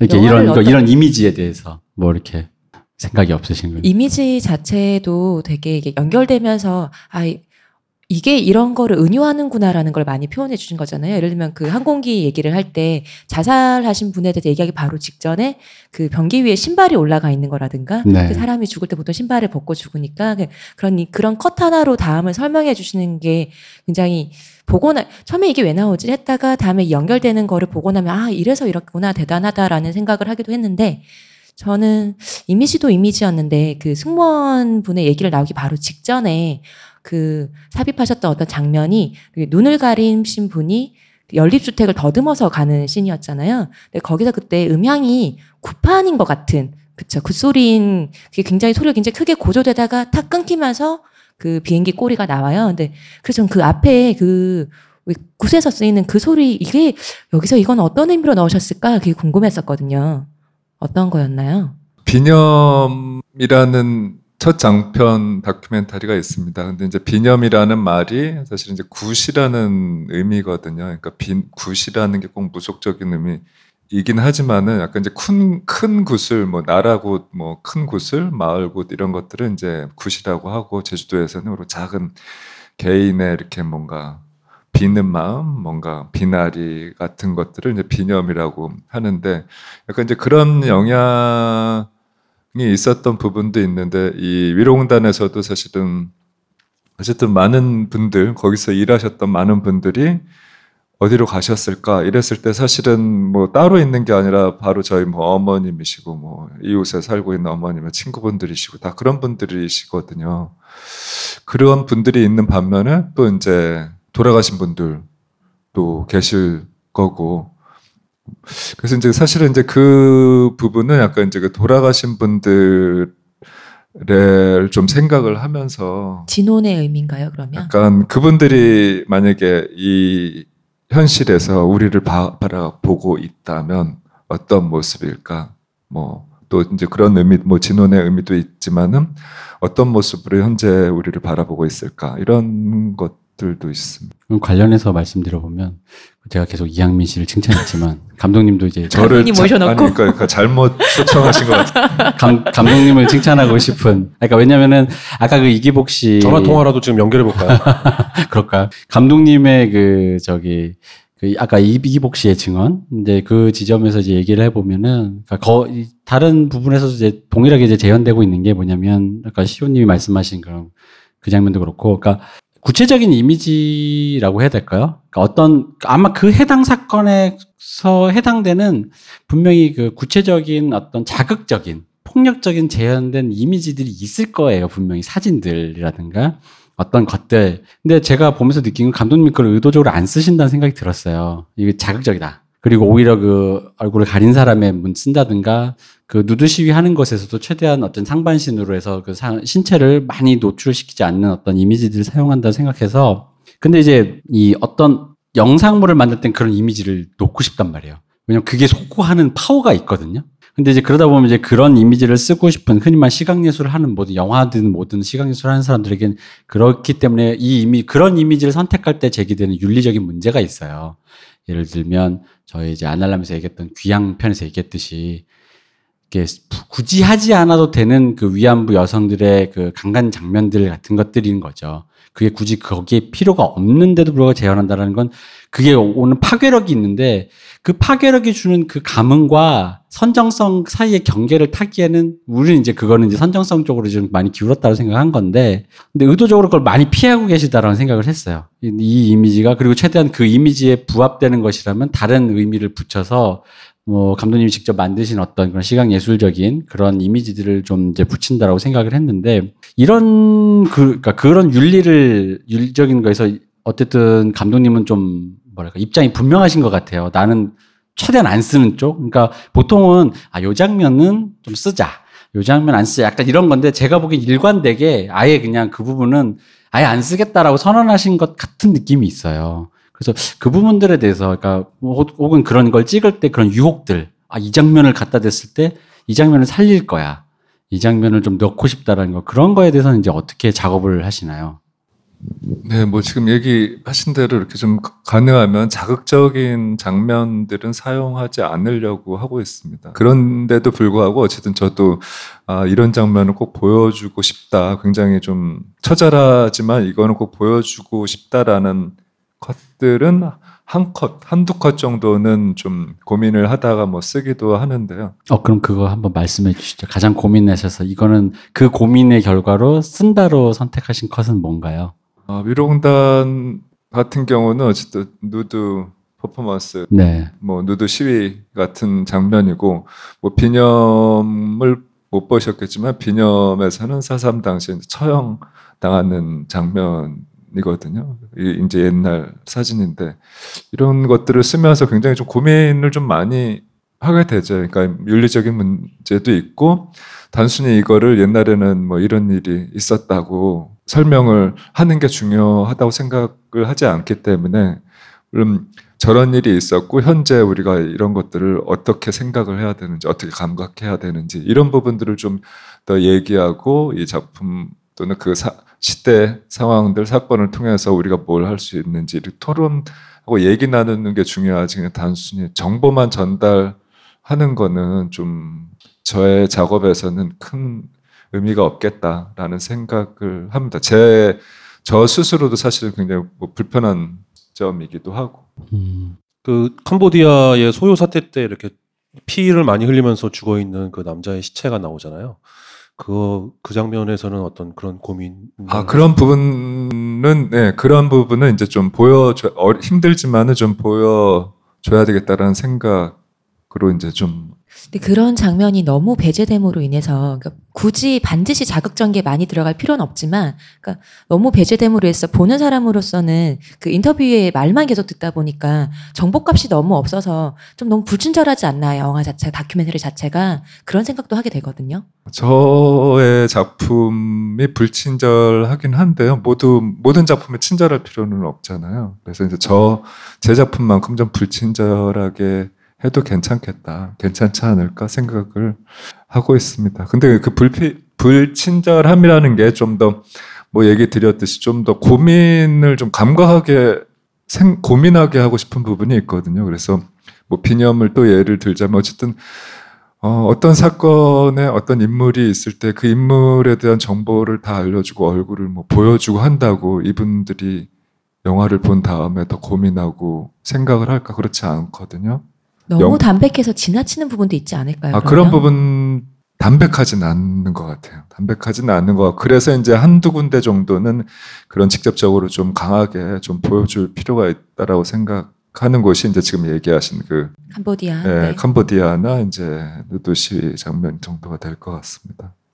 왜냐면 제가 이제 영화를 보다 보면 약간 독특함을 느꼈던 게, 그러니까 보통의 다큐멘타리스트들을 뭐 모두가 다 그렇진 않겠지만 제가 목격해왔던 다큐멘타리스트들은 그 스타일마다 서로 다르겠지만 대상과 좀 거리를 많이 두려고 하거나 그 유지를 하려고 한다라는 그 거리에서 오는 긴장 관계를 유지함으로써 그러니까 나랑 너무 친해도 좀 그렇고 나랑 너무 안 친해도 그렇고라는 어떤 그런 건데 저는 좀 이 영화에서 느꼈던 인상은 감독님이 인터뷰를 하고 계시는 대상과 기꺼이 친하다 이 사람들 이걸 뭘 뭐라고 표현할까 이게 좀 오글거린다는데 이 사람들을 품는다 이 사람들과 좀 기꺼이 같이 이렇게 같은 어떤 우리의 그 일원이다라는 느낌으로 대한다라는 인상이 있어요. 그러니까 그뭐 예를 들어 어떤 그런 일이 어떻게 있었습니까?라고 질문한다기보단 정말 많이 친해져서 어땠어요?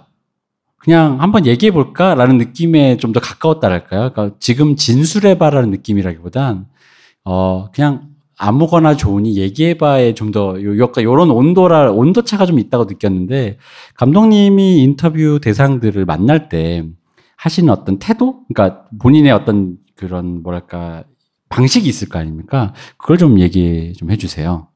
일단 이제 뭐 저도 이제 인터뷰를 이렇게 받을 때가 있거든요. 이제 많이 이제 뭐 기자분들이라든가 이렇게 만나서 얘기를 하다 보면 무더 같은 영화제 하고 그다음에 이제 뭐 관객과의 대화할 때 누가 어떤 분이 하느냐에 따라서 제 말도 굉장히 달 다른 방식으로 나오게 되거든요.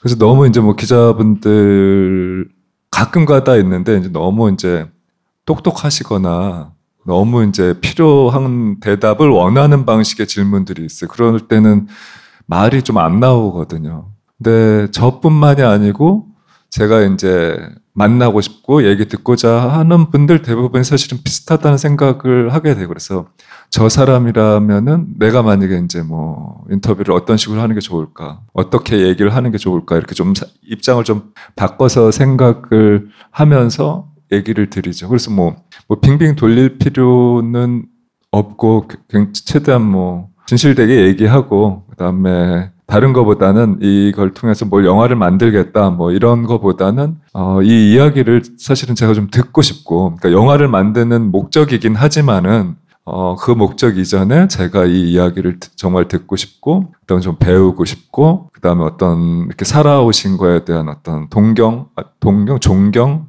이런 것들을 좀 많이 얘기 드리죠. 그러다 보면은 그런 것들에 대해서 좀 뭐 충분히 모르시는 게 아니니까 약간 좀 부족하 저 사람 좀 부족하긴 하지만은 어쨌든 부족함에서 나오는 또 다른 뭔가 해, 같이 해주고 싶다라는 것들이 생기시는 것 같아요. 같이 뭔가를 해주면 좋겠다라는 그런 생각으로 이렇게 좀 함께 해주시는 게 아닐까 그렇게 생각을 해봅니다. 네, 그 질문을 좀 바, 받아서 더 추가 질문을 좀 하자면 그 다큐멘터리를 찍는 사람들의 고민은 항상 그런 거잖아요. 내가 이 현장에 혹은 저 인물들의 얼만큼 개입을 해야 될 것인가. 그러니까 흔히 이제 우리가 흔히 하는 착각 중에 하나가 다큐멘터리라는 게 그 카메라가 혹은 그걸 만드는 사람이 전혀 개입하지 않는다라고 생각하기 쉬운데 사실은 그렇지 않잖아요. 끊임없이 개입을 하고 있거든요.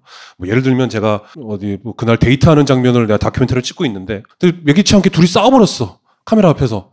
툭툭툭 싸우더니 냉랭해졌단 말이죠. 그러면 나는 이건 이제 어떻게 될 것인가? 나의 계획과는 달라졌는데 카메라가 이제 계획과 다르게 움직여야 되는데 이 두 사람이 화해하거나 혹은 냉랭한 그 어떻게 되든 그냥 그걸 그대로 담을 건지 혹은 카메라 잠시 놓더라도 어, 네, 와봐 잠깐 얘기 좀 해봐 해서 나 카메라 킨다 야 얘기해봐 이거는 조작이라던가 그런 거랑은 좀 다른 거거든요.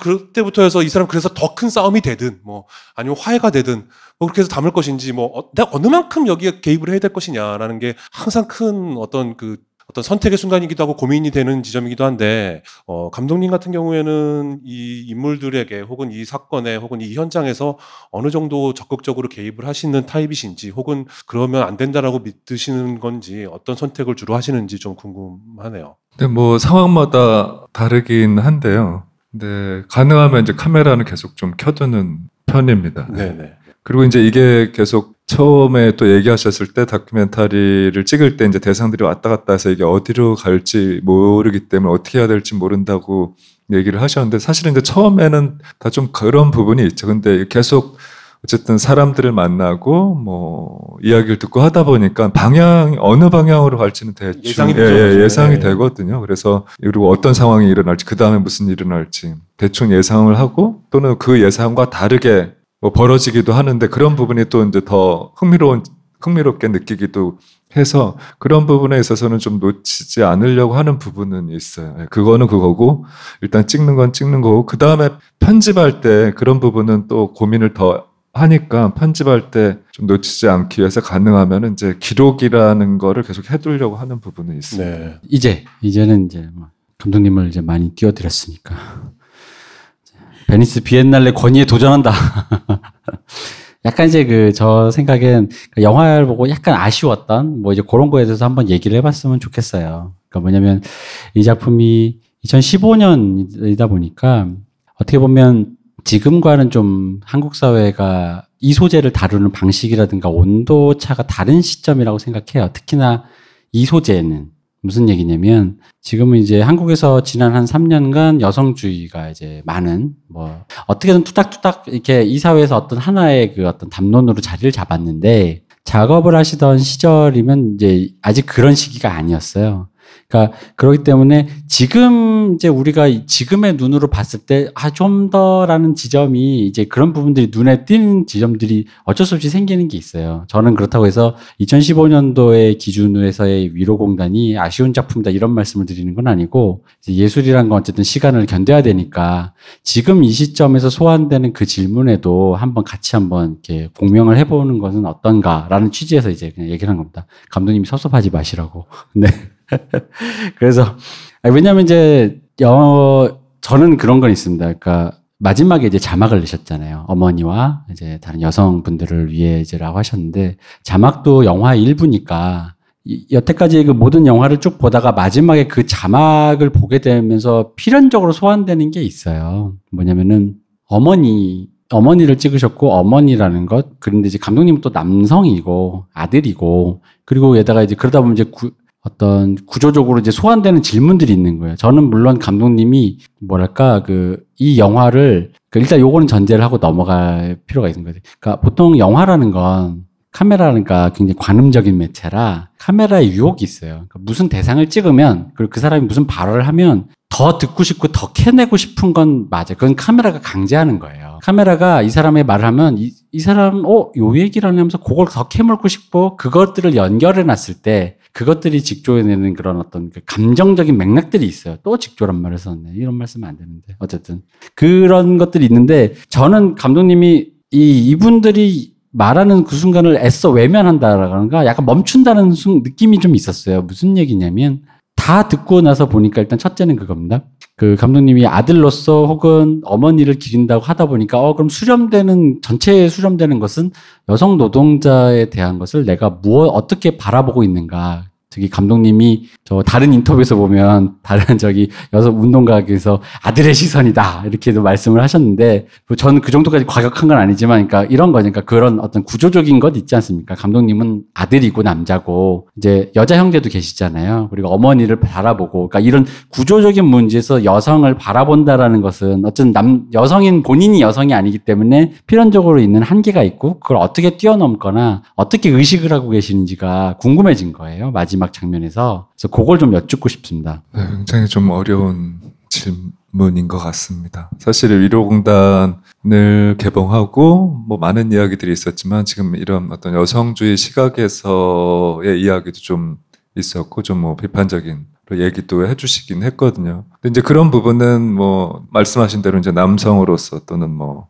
아직 뭐 부모 입장이 안 돼봤기 때문에 약간 그 아들의 입 입장, 시선 이런 것들이 좀 더 자연스럽게 좀 어, 들어간 게 아닌가라는 생각을 해봤습니다. 그래서 이제 그런 부분에 대해서는 뭐 전혀 다르다 아니다라고 얘기는 한 적은 없거든요. 그래서 그 부분에 대해서 충분히 좀 이해하고 있고 또 제가 그 이후에 어떤 방식으로 좀 풀어갈 수 있을지 뭐 계속 고민 하고 있고 그런 여성주의적 시각이라든가 이런 부분에 대해서는 계속 뭐 미술 안에서도 2000년대 초반부터 뭐 페미니즘 미술에 대해서도 관심을 갖고 그런 선배들에 대한 작업들도 보고 계속 학원이 있었는데 어떤 방식으로 제가 남성 입장에서 어떤 방식으로 풀어갈 수 있을지는 어 지금도 계속 좀 고민을 하게 되는 것. 그러니까 저는 이 작품이 약간 그 어떤 그 어떤 원래 보통 이제 이, 이 다큐멘터리스트들이 만들어낸 아주 흔한 방식은 그 어떤 사안을 통해서 이제 구조주의적인 거죠. 그러니까 작은 사안을 통해서 어떤 이 사람들이 처한 현실의 구조라든가 이런 걸 탐사하는 쪽에 그 많이들 보셨을 거예요. 그런 거예요. 어떤 사람 인터뷰하면서 예를 들어 노동자 이렇게 인터뷰하면 노동 현실이 뭐 어떻게 되고 비정규직이 제도가 어떻게 되고 이 제도는 누가 만들었으며 뭐 역사가 어떻고 이제 이런 건데 제가 느낀 거는 약간 감독님은 아카이브를 만드시려는 것처럼 느꼈어요. 그러니까 이걸 여기 담아놓겠다 그냥 내가 여기에 이 사람들이 말하는 거를 하나 더 나가서 여기서 원래 보통 다큐멘터리는 그렇게 하죠. 여기서 나아가서 어떤 구조, 구, 이 사회의 구조, 여성으로서의 구조 이런 건 뭐 감독님이 애써 skip하신 건지 모르겠지만 그런 느낌이 있었어요. 일단 이 목소리를 여기서 기록해 두는 게 중요하다.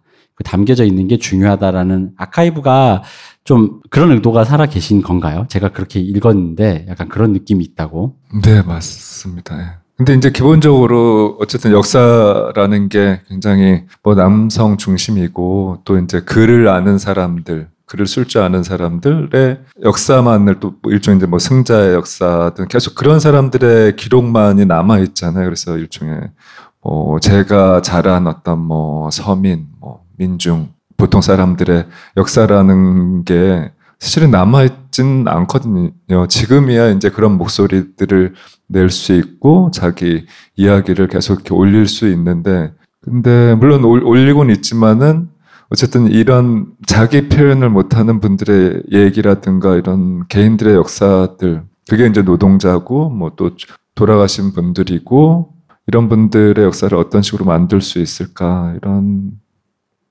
고민들을 하면서 어쨌든 뭐 미술로서 어, 기록해 놓을 수 있는 것들이 뭘까를 계속 했던 것 같아요. 그래서 이제 나름은 어쨌든 계속 뭐 기록이라는 거를 계속 적기도 하고 이미지를 수집하기도 하고 그걸 통해서 작품을 만들기도 하는데 뭐 이 영화뿐만이 아니고 뭐 영화가 이제 더 그랬지만은 이 이미지 그 시대의 상황들을 이렇게 기록해 놓는 게 굉장히 의미가 있다고 생각을 했거든요. 그게 사실은 이제 뭐 좀 더 뭐 한 100년 전, 200년 전으로 되돌아가면 일종의 이제 풍속화라고 그냥 쉽게 얘기를 드릴 수 있을 것 같아요. 그 시대 어떤 서민들의 모습들을 이렇게 계속 그려나갔던 뭐 김홍도가 대표적인 풍속 화가인데 그런 식으로 현재 어떤 풍경들, 사회 모습들을 좀 기록을 해 나가면 이것도 하나의 어쨌든 나중에는 뭐 아카이브가 하나의 뭐 단면 단면 단면이지만 이게 좀 아카이브가 돼서 나중에 하나의 큰뭐 일종의 이몽순이 기록해 놓은 또는 이몽순과 같은 작업한 사람들이 기록해 놓은 어떤 시선, 사적인 뭐 아카이브가 되지 않을까 그런 생각들을 하면서 지금 뭐 직조라는 얘기를 하셨지만은 이제 뭐 어떤 어느 평론가 분께서 이제 직조라는 얘기를 많이 해주셨거든요. 뭐 특히 이제 저희 뭐 부모님 같은 경우가 그 뭐 섬유 공장에서 일을 했고 또 이제 그런 옷을 만들고 남은 짜투리라고 해야 될까요? 이런 것들을 많이 저도 이제 자연스럽게 보게 된 부분이 있으면서 그런 어렸을 때 본 이미지들이 굉장히 남겨져 있는 것 같아요. 뭐 어머님 뭐 옷에 묻어있던 뭐 실밥이라든가 그런 뭐 짜투리 천이라든가 또는 계속 옷을 만들 때 어떤 직조의 어떤 느낌들이 그래서 이제 작업을 할 때도 사실 이제 그런 하나의 옷을 딱 만들어 놓는 게 아니라 한 부분 부분 부분 또는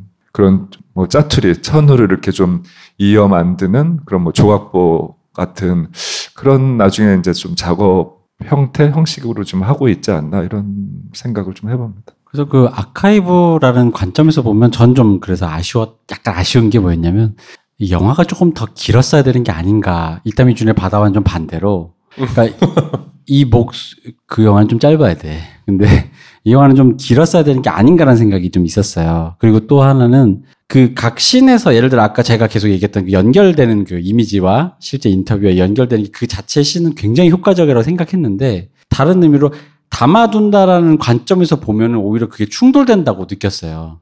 이게 충분히 담아둬야 되는데 거기에 이제 그게 자꾸 그 만드신 이미지가 개입을 해서 그런 이미지가 있는. 그러니까 이 사람들이 지금 더 말할 수 있는 공간들 더 기, 그래서 왜 뭐 다큐멘터리 하면 흔히 언급 호 이렇게 소환되는 다큐멘터리 중에 제일 극단적으로 왜 쇼아라고 있지 않습니까? 홀로코스트 생존자를 다룬 건데 그게 한 4시간인데요. 근데 형식이 별게 없어요. 그냥 진짜 클로즈업으로 인터뷰만 있는데 아까 그 디언터와 마찬가지로 그 극단적인 인터뷰의 그 모음집을 통해서 오는 게 왜냐면 그 개인의 기억이라는 건 정확한 게 아니니까 사실은 전체를 모았을 때 그 아카이브 형태가 되었을 때 갖고 있는 울림이 있는 건데 그러다 보니까 이제 저는 그게 약간 어 이게 이 자그마한 씬으로서는 좋은데 이게 전체로 아카이브를 담으려 의도와는 좀 배치되는 게 아닌가라는 그런 생각이 있었어요. 그냥 그냥 저의 감상입니다. 그리고 이제 거기서 이제 출발해서 이제 요 얘기를 제 마지막으로 드리고 싶었던 게 뭐냐면 아카이브를 담으시려고 한다라는 그러니까 그, 그 목소리가 거기에 있었다라는 거가 중요하다는 걸 때문에 그냥 제가 이해는 했지만 그럼에도 불구하고 이제 제가 아쉬웠던 게 뭐냐면 어쨌든 간에 이제 어머니로부터 출발된 여성 노동자의 삶이라면 이었는데 제가 이제 보고 나서 느낀 느낌은 여성이 말하는 따옴표 보편 노동자의 삶이 더 여긴 담겨 있다고 저는 봤어요. 근데 저는 제가 기대했던 건 아무래도 이제 그이 영화를 시작이나 걸 보다 보면 이 노동자가 따옴표 여성 노동자로 호명되는 순간이 를 기대했어요. 근데 사실 인터뷰에 보시면 제가 보면 거기 살려놓으신 것 같아요. 왜냐하면 그 여러 가지 순간이 있어요. 예를 들자면 김진숙 씨가 우리나라 최초의 용접공 1호거든요. 여자 용접공 1호인데 그렇다라는 건 그분이 거기서 나 말씀한 버스 차장을 하는 건 돈을 못 번다. 근데 여, 그럼 그 당시에 용접공을 한다는 건 남초지 세계라는 거죠. 남초의 직업. 근데 그럼 여초의 세계에 있다가 버스 차장 다 여자니까요. 여초의 세계에 있다 남초 직업군으로 굳이 갈아타려고 하는 것은 아무리 뭐 유추해 보면 쉽게 유추할 수 있겠죠. 그게 임금차 격차에서 오는 부가가치가 거기가 더 높다라는 거기 때문에 내가 길을 쓰고라도 거기에 자격증을 따서 그 세계에 들어갔다. 이제 그런 얘기가 있거든요. 그 예를 들어 그또 승무원 같은 경우도 승무원이 꾸밈 노동한다, 성희롱 한다라는데 이제 사실 그 순간이 여성 노동자로 호명되는 순간인 거예요. 그러니까 따옴표 여성입니다. 여성이라는 그게 아니라 따옴표 여성으로 했을 때 무슨 얘기냐면 왜 한국에서는 특히 유별나게 젊은 어떤 어느 정도 외모가 준수한 여성을 승무원으로 하게 되는 그런 미소진이적인 경향이 있는데 예를 들어 걸 이제 흔히 보통 이렇게 설명하잖아요. 여성들이 좀 더 뭐 친화력이 강하고 부드럽게 하고 근데 그게 교육의 힘인 건지 사, DNA의 힘인 건지 우리는 모르겠지만 보통 이제 여성주의 일각에서는 그것은 이제 교육의 사회가 하는 압력의 일환이다라고 얘기는 하는데 판단을 어디로 하든 간에 어쨌든 그 이거 가치 판단을 넘어서서 저는 그 순간이 좀 중요한 지점이 아니 제가 기다렸던 순간은 사실 그런 순간이었던 거거든요. 이 사람들이 여성으로 호명되는 여성 노동자라는 그 구체성을 띠는 순간이었는데 그 순간이 이상하게 이제 약간 지나갔어요. 그리고 그냥 다시 보편적인 노동자의 삶이라는 거죠. 그러니까 예를 들어 김진숙 씨가 대공분실에 끌려간 건 비극적이지만 여성 노동자라는 것에서 느껴지는 것은 저는 아니라고 보거든요. 대공분실 뭐 혼자만 간 건 아니니까 그렇다고 김진숙 씨 그거를 폄훼하는 게 아니라 그러니까 그게 아니라 오히려 다른 부분들 여성으로서 따옴표 여성 노동자로서 가지고 있을 수 있는 그 지점들이 조금 조금 좀좀 모자르지 않았나. 라는 생각이 전 좀 있었어요. 그래서 다 보고, 어, 조금 더 이 얘기가 길어졌어야 하는데, 왜, 왜 이렇게, 여기서, 그러다 보니까 제가 아까 그런, 그 왜, 좀 더 길었어야 하지 않느냐. 왜, 아직 왜 참 안 깁니까? 막 이런 거 있었거든요. 그 인사는 마네킹은 왜 여성인가? 내비 목소리는 왜 여성인가? 이런 것들이 흔적이 그런 게 있어요. 있는데 그리고 서비스 노동자를 상징하는 건 왜 여성인가? 여성으로 호명되는 순간들이 이제 도체 이 영화 안에도 이미지가 있는데 그래서 그 이 왜 여성으로 호명되는가라는 지점을 물론 이제 저는 아까도 말씀드렸지만 그건 카메라 유혹과도 관계된 거라 이런 식의 형식을 떴을 때 그런 구조를 나타내고자 하는 게 보편적인 영화의 언어의 스타일이다 reference다 보니까 그 부분을 약간 지양하신 건 있는 것 같아요. 그래서 내가 나는 그런 구조를 밝히는 사람이 아니다. 나는 여기에 이 목소리를 담는다에 좀 더 포커스를 맞추셨지만 그럼에도 불구하고 그러다 보니까 어쨌든 간에 원래 말씀하셨던 위로공단에서의 그 여성 노동자를 다룬다라는 것에서 여성이라는 부분이 조금은 그러니까 여기서 말하는 여성은 젠더로서 여성인 거죠. 그러니까 그 사람이 sexuality가 여자인데 뭐 노동자인데 내가 여자다 이런 얘기가 아니라요. 그 사람이 특수한 여성으로서의 구체성이 호명되는 순간이 조금 없다라는 게 제가 좀 아쉬웠어요. 그래서 그러니까 지금 이 대표님 되게 돌려 돌려서 이렇게 말씀하셨는데 그냥 간단히 말씀 저도 똑같은 느낌이 있거든요. 되게 다이렉트하게 말씀드리면 이게 그냥 노동자 그 당시에 굉장히 억압받았던 노동자 일반에 대한 얘기지 다만 그게 여성들의 입을 통해 나올 뿐이지 이게 여성 노동자들에 대한 얘기냐라는 비판과 맞닿아 있는 것 같아요. 그래서 개봉 당시에도 그런 말씀들을 혹시 들으셨을 것 같기도 해요. 제 느낌에 그런 걸 질문한 사람들이 있지 않았을까? 이게 어떻게 아니 강도님은 여성 노동자의 이, 이 영화를 바친다고 하셨는데 이 영화는 그냥 노동자들에 대한 얘기인데요. 이게 꼭 김진숙 씨가 아닌 어떤 전태일도 똑같은 고민을 했고 그냥 남자도 여자도 그게 아니라 그냥 계급적인 노동자에 대한 얘기인데 왜 꼭 여성이라는 네임택을 하셨어요라고 비판을 하시는 분들도 있지 않았을까라는 생각을 저도 했거든요. 뭐 어떻게 생각을 하시는지 유머로 돌파하시면 됩니다. 네, 뭐 아까 조금 전에 뭐 얘기 드렸듯이 이제 저의 그 약간 취약한 부분이라고 생각을 하고 뭐 얘기해 주신 대로 어떤 여성주의, 여성, 여성주의 시각이나 또는 영화적인 영화 예술에 있어서 어떤 미학적 성취 그런 것들은 좀 생각을 안 했어요. 보다는 사실은 어쨌든 계속 일을 해오신 분들의 이야기를 좀 더좀 좀 많이 들려드리고 싶었고 또 그럼 여성 이 안에서도 그러면 여성 노동자 여성은 어떤 위치일까 생각을 했는데 뭐 여러 가지 그 안에서도 되게 또 복잡한 지점들이 있었거든요. 또 이제 얘기하고 싶은 부분들도 있었는데 얘기 못한 부분도 있고 사실 또 여성 노동자들이 지금도 마찬가지인데 여성 노동자는 여성이라고 생각을 안 하는 것 같았어요. 그러니까 여성 노동자가 어떤 젠더적인 입장에서 여성 남성의 무성의 존재로 존재해 왔던 것 같아요. 그리고 이제 그게 지금도 어, 크게 다르지 않다라는 것들이 좀 많이 느껴졌고 그런 부분을 또 얘기를 하려면은 사실은 어, 이 이후에 또 다른 작품들이 계속 이렇게 좀 나와 주길 좀 바라는 부분도 있지. 이 작품에 다할 수는 없으니까 네. 저는 어쨌든 이 작품이 어쨌든 이 여성 노동 그러니까 구로공단에서 일하셨던 분들의 이야기를 담는데 어, 좀 더좀 좀 다양하게 이렇게 담은 작품들이 있나 봤을 때 없. 없더라고요. 그런 그래서 아 이게 뭐 다른 것보다는 약간 이제 여성 우리가 흔히 그냥 알고 있는 여성 노동자들의 어떤 백과사전 정도만 돼도 좋겠다. 그래서 좀 그 정도에서 멈추지 음. 않았나 생각을 해봅니다. 그럼 그 말씀은 그러니까 노동자 지금 말씀한 노동자와 여성을 나눠서 생각한 게 아니고 그냥 풀네임으로 여성 노동자 그냥 얘의 얘기를 듣고 그 여성 노동자라는 그 정말로 이게 따옴표 여자 여자도 아니고 따옴표 노동자도 아닌 따옴표 여성 노동자의 말을 듣고 아카이브를 쌓고 싶었다 그 말씀이신 건가요? 좀 더 가까울 것 같습니다. 그, 그 제가 그게 그럼에도 불구하고 그러니까 왜냐면 이제 감독님이 찍은 형식적인 지점이 사실은 되게 그 보편적인 보편적인 reference가 좀 많이 있는 그런 well-made 다큐의 형식이 좀 있어요. 단지 이제 거기서 좀 더 유기적인 것은 감독님의 시각적인 어떤 작업이 좀 더 이제 재현이 되어 있다라는 건데 그러다 보니까 그 감독님의 의도를 캐치를 했음에도 불구하고 그 형식이 강제하는 게 있어요. 여기에서 이게 지금 이 형식을 따라가다 보면 이 다음에 그 얘기가 나올 거야라는 어떤 그런 그 것들이 있는데 기대하게 만드는 예, 그죠. 그러니까 그 형식이 강제하는 것이 그 감독님이 원래 의도랑 약간 배치된다고 느꼈어요. 그래서 어 왜 이 얘기가 안 나왔지? 그런데 마지막에 이제 그러니까 결국은 수렴해서 보자면 마지막에 자막을 아까 그 얘기를 했는데 자막에서 다시 수렴해 보자면 결국 그 말씀이 그러니까 이건 아카이브다라는 것에 이제 거기까지 이해를 했지만 그러다 보니까 이제 그 형식에 대한 아쉬움이 좀 이제 남아버렸던 거죠. 아, 왜 영화가 일반적인 다큐멘터리스트는 보통 이제 탐사보도 이런 쪽이다 보니까 아까도 말씀드렸지만 감독님 되게 그 뭔가 다큐 그 인터뷰 이들에게 굉장히 온정적이고 그리고 그분들의 그 뭐랄까 말씀에서 가치라든가 윤리를 따지시지 않으시잖아요. 그러니까 이 사람 말이 진짠지 이 사람 말이 뭐 너무 편향된 얘기인지 그런 걸 따지시는 게 아니라 그냥 그 자체에 말한다라는 발화를 그 중요시한다고 생각을 하니까 그래서 저는 사실 그 부분이 아쉬웠기 때문에 그 비엔날레 권위에 도전하면서 감히 비엔날레가 상을 준 영화에 내가 이제 한번 도전해봤다 뭐 이런 이런 차원에서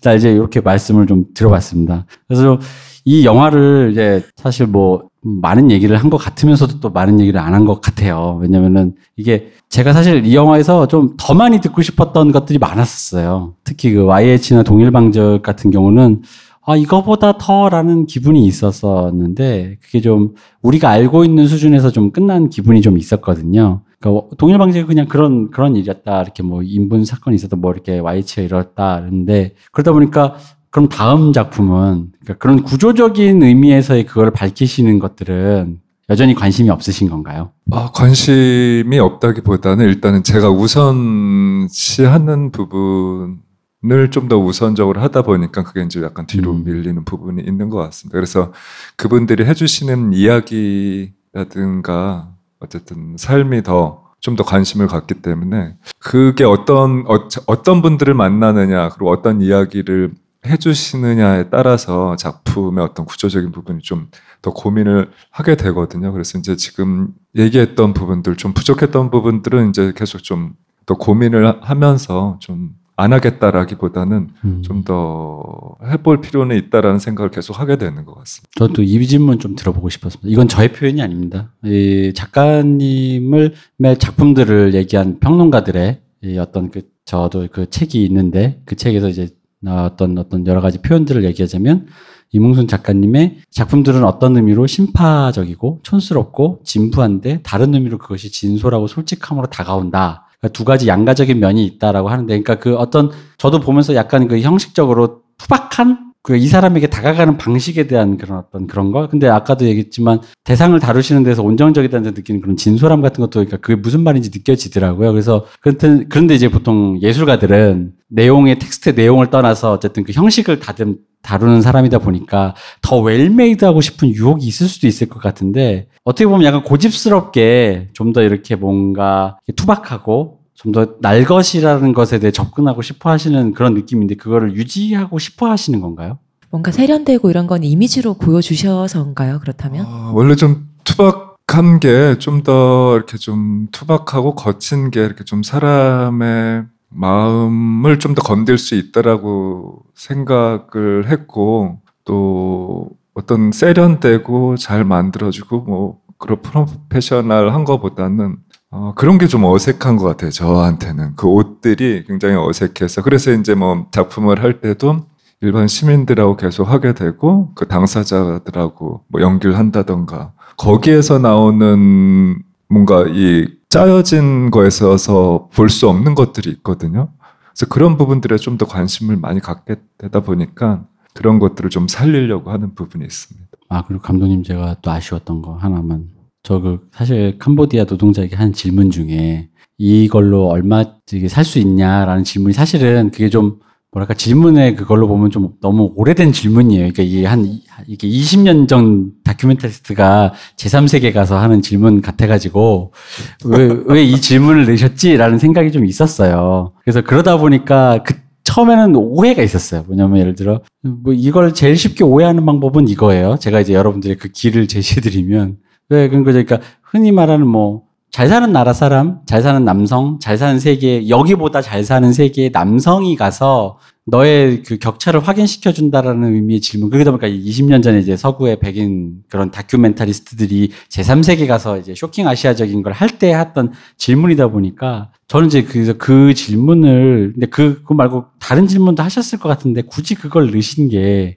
저 그래가지고 좀 궁금했거든요. 이건 그 아, 방금 말씀드린 그 약간의 그 투박함? 그러니까 이 질문과도 좀 맥이 좀 닿아있다고 좀 보거든요. 굳이 이거를, 왜냐면 질문이 또 한 두세 개밖에 이렇게 계속 돌아가지 않아가지고 다른 걸 하셨을 것 같은데 이걸 선택하신 이유가 뭔지 궁금합니다. 일단은 그 김진숙 선생님이 얘기한 부분하고 좀 맞닿아 있는 부분이 있었거든요. 아, 네. 연결이란, 네. 여기서 연결이란 지점. 그런 네. 부분 때문에 좀 했던 게 크고 그다음에 사실은 이분들 같은 경우는 이제 공장에서 일한 지 뭐 1, 2년밖에 안 되는 분들이기 때문에 자기가 경험한 얘기들을 또 그것도 이제 외지 외국 남성에게 얘기한다는 게 쉽진 않다고 생각을 했거든요. 그래서 가장 기본적인 질문 정도만 음. 하게 됐었죠. 만약에 이제 뭐 우리 뭐 경험을 하셨던 분들 그러니까 과거의 기억을 끌어내서 이제 얘기를 하시거나 또는 이제 현재 어떤 어 현실들을 얘기를 하시는 분들은 충분히 이제 시간을 두고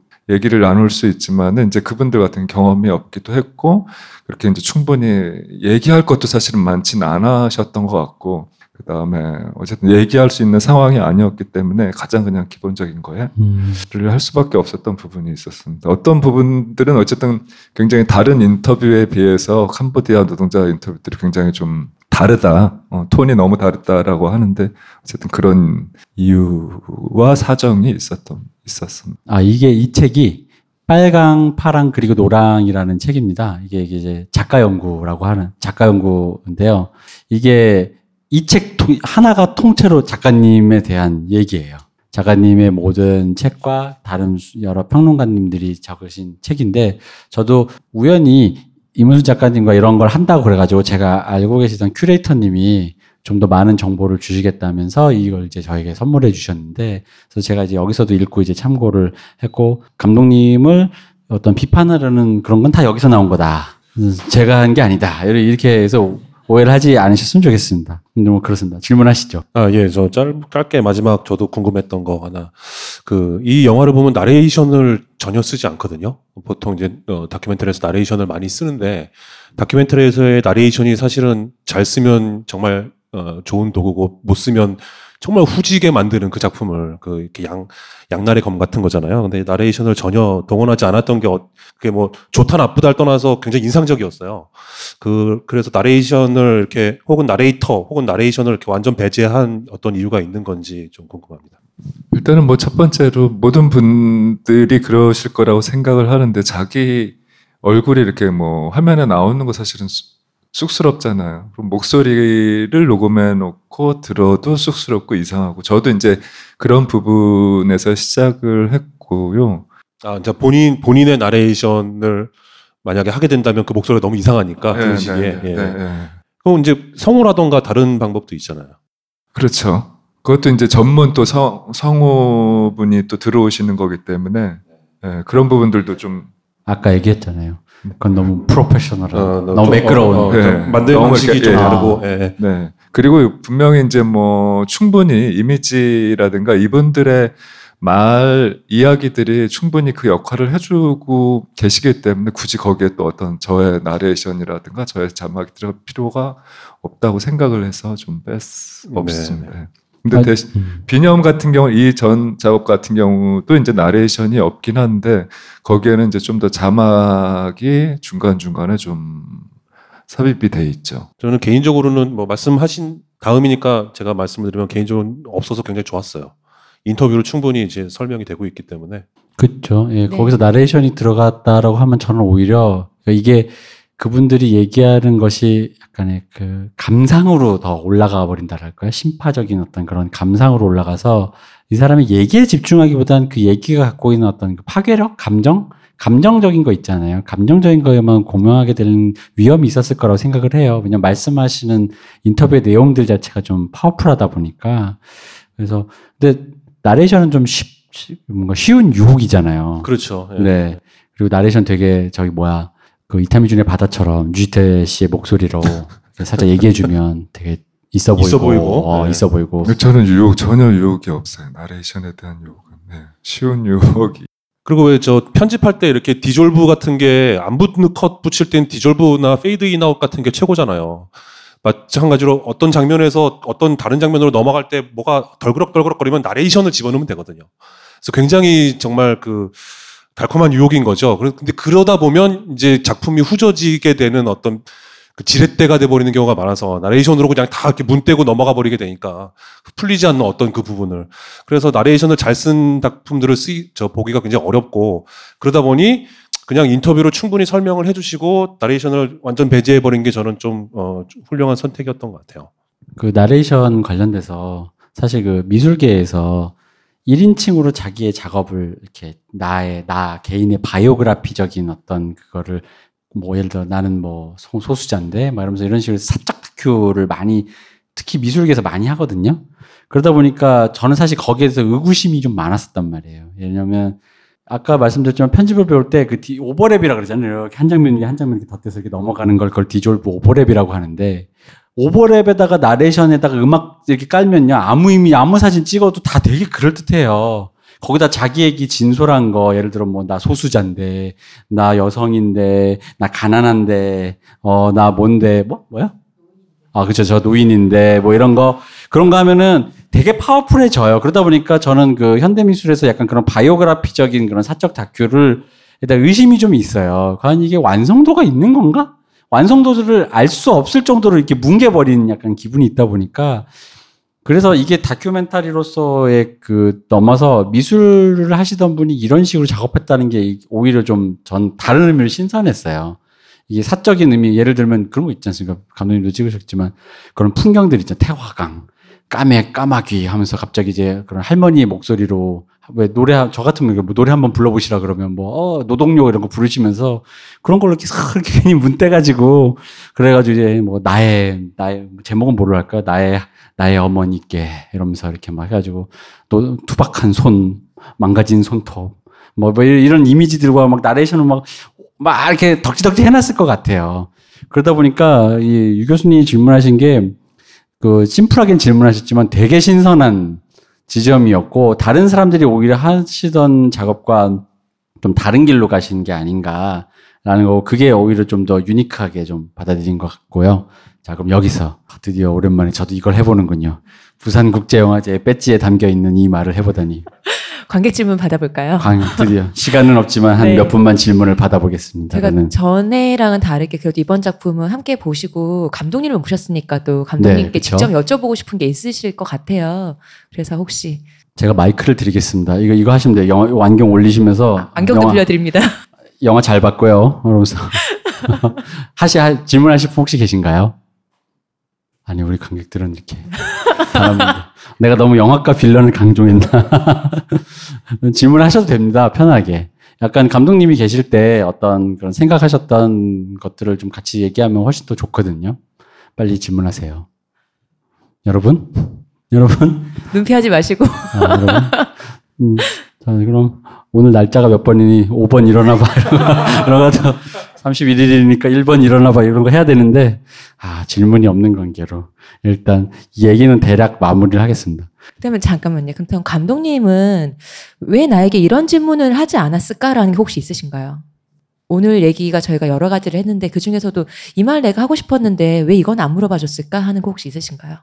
어, 왜 작업을 하느냐, 아, 뭘 위해 하느냐, 뭐 이런 것들이 기본적으로 또 뭐 질문을 하실 수 있지 않을까. 그러니까 뭐 작품 외적인 어떤 시작점에 예. 너무 감독님한테 관심이 없었군요. 그러면 네, 뭐 편집 기사님 얘기만 계속 하시고 아니, 저는 사실 그, 그, 저 이 책을 읽고 그런 건 있었어요. 그러니까 작가님의 작품을 다른 작품, 다른 영화뿐만 아니라 다른 미술 작품과 연결해서 이렇게 조금 더 얘기되어야 될 부분들이 조금 더 있더라고요.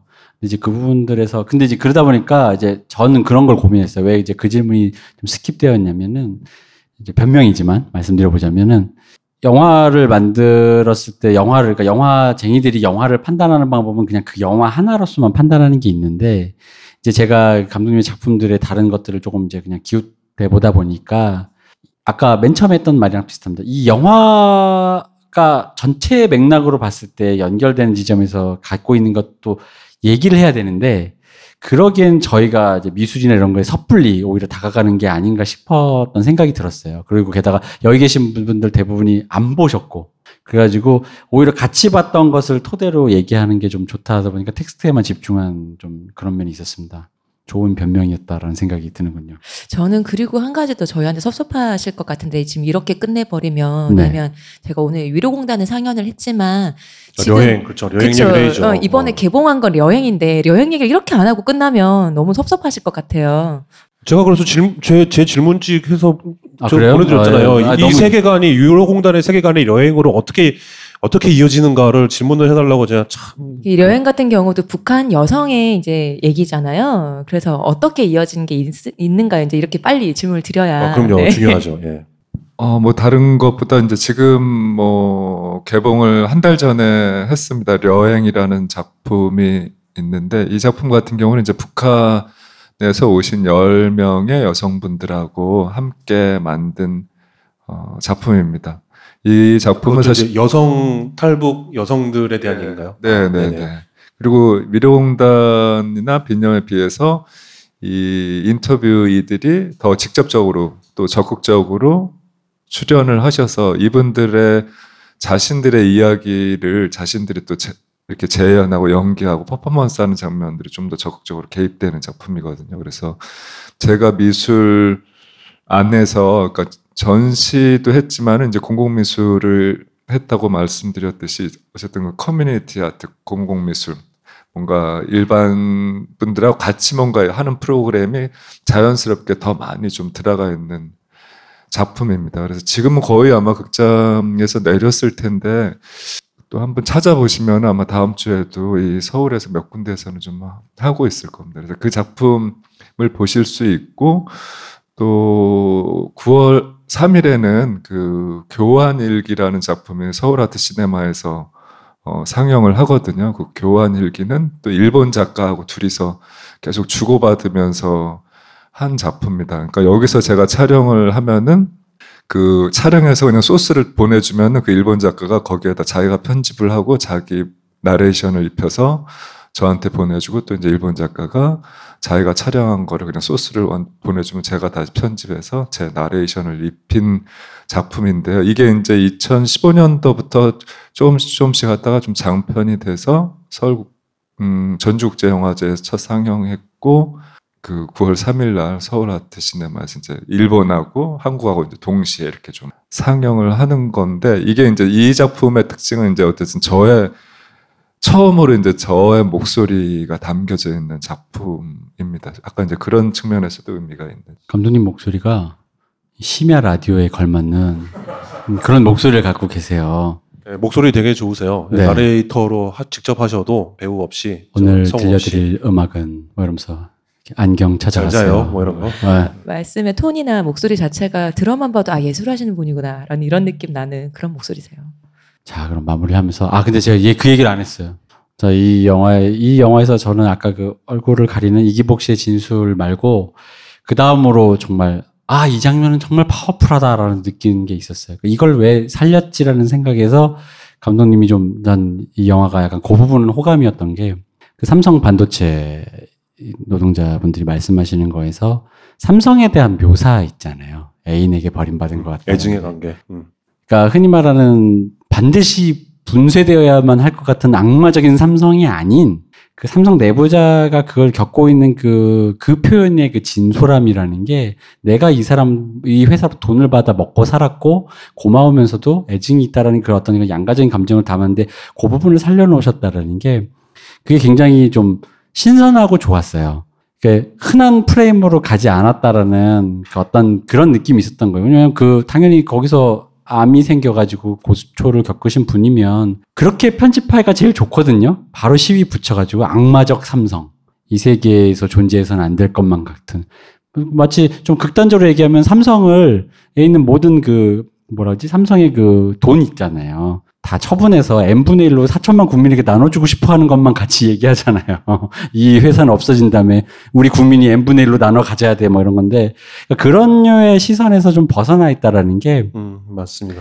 그 장면이 제일 좀 많이 기, 감명 깊었고, 또 이 얘기를 또 굳이 드리면, 여기 계신 분들은 또 보셨지만, 나중에 이 방송을 들으시는 분들이 이러이러한 좀 좋은 장면이 있다라는 것 때문에 영화를 또 다시 한번 찾아보게 돼, 었으면 하는 생각이 좀 있어서 그 부분들을 좀 보고 이제 했으면 좋겠습니다. 제가 너무 급하게 끝나려고 하는 것 같나? 아니, 아니, 왜냐면 이게 너무 오래 앉아 계시는 것 같아가지고. 네, 지치셨어요. 네, 네. 아, 알겠습니다. 네, 네. 저 잠시만요. 녹음을 하니까. 영화 중간에 그, 어, 네, 되고, 그 무슨 여신상이었죠? 수출의 여신상. 네. 그게 처음에, 아, 중간 부분에 덜렁덜렁 그 떠갖고 이동하는 장면이 있었는데 그게 공장에서 출고되는 그 시점이었던 거죠. 그게 원래 있었는데요. 그게 다시 뭐라 그래야 되나? 뭐 많이 뭐 고장 고장이 아니라 뭐라죠? 뭐 껴있고 뭐 이래가지고 다시 청소 청소 많이 낡아서 새로이 네, 네, 네, 네, 네. 그래서 공장에 원래 이제 제작사에 가 있었던 거고 그거를 옮길 때 모습이죠. 예. 감사합니다. 아, 그건 저는 그러면 그것과 연결해서 맨첫 씬이 그거잖아요. 그 수출 여신상을 다시 거기 딱 놨을 때 이제 하나 둘 셋 하면서 그 테이프 커팅하는 거를 거꾸로 감은 씬이잖아요. 그렇게 하신 이유는 뭐예요? 시작한다는 의미가 있죠. 예. 그러면은 보통 이게 팡 터트리고 그게 내려가는 게 아니고 그걸 이제 다시 올라가잖아요. 근데 보통 이제 어쨌든 약간 영화에서는 뭐 일종의 이제 과거로 돌아가는 네, 그런 걸 예, 의미하기 그런 게 좀 네. 있습니다. 그럼 이제 끝낼까요, 정말? 아니, 너무 오래 앉아 계셔서. 네, 두 시간이나 돼갔고요. 네. 아니, 시간이 많이 됐어요. 그래서 그 해가 벌써 지고 그래가지고. 네, 제가 또 더군다나 그 또 막 좀 기다리시게 해서 정말 죄송합니다. 갑자기 또 자기한테로 모든 걸 돌리는. 제가 이런 사람입니다. 네. 중심이 되려고. 제가 저 어? 여자 관계가 복잡해서 공직에 나서기를 두려워할 정도로 뭐 그런 아무튼 이런 사람입니다. 저는. 네. 네. 이런 방송입니다. 네, 너무 이렇게 지쳐 보이셔서 제가 좀 자꾸 이상한 소리 하는데 얼른 이제 끝내시고 좀 쉬실 수 있게 다들. 네네네. 다들 고생하셨죠. 와주신 저희 이문순 감독님도 너무 감사하고요. 네, 고맙습니다. 들어주신 여러분도 모두 감사하고요. 그리고 저희 이 얘기도 다시 한 번 더 해야죠. 여행 많이들 위로공단과 함께 어, 관심 가져주시고 감독님이 여행도 2016년 작품이거든요. 그 다음에 아까 말씀하셨던 교환 얘기처럼 앞으로도 계속 다른 작품들 많을 거니까 다음에 또 기회 되면 저희와 또 한 번 더 함께 해주시면 감사할 것 같아요. 네, 그렇게 그렇게 하겠습니다. 약속하시는 네. 거죠? 네, 그러면 오늘 방송 여기까지 할까요? 네. 네, 저희 고생해 주신 이문승 감독님, 네, 고맙습니다. 네. 예. 이동규 대표님, 감사합니다. 류택 교수님. 네, 감사합니다. 아, 감사. 잠깐만, 잠깐만, 잠깐만요. 아유, 이거 아니야? 네. 감독님 맞아. 잘 자요 빨리 한, 한 번만 해주세요. 어, 그쵸. 저희 맞아. 빨리 하세요. 해주세요. 네. 잘 자요. 감사합니다. 쉬우셨습니다. 네.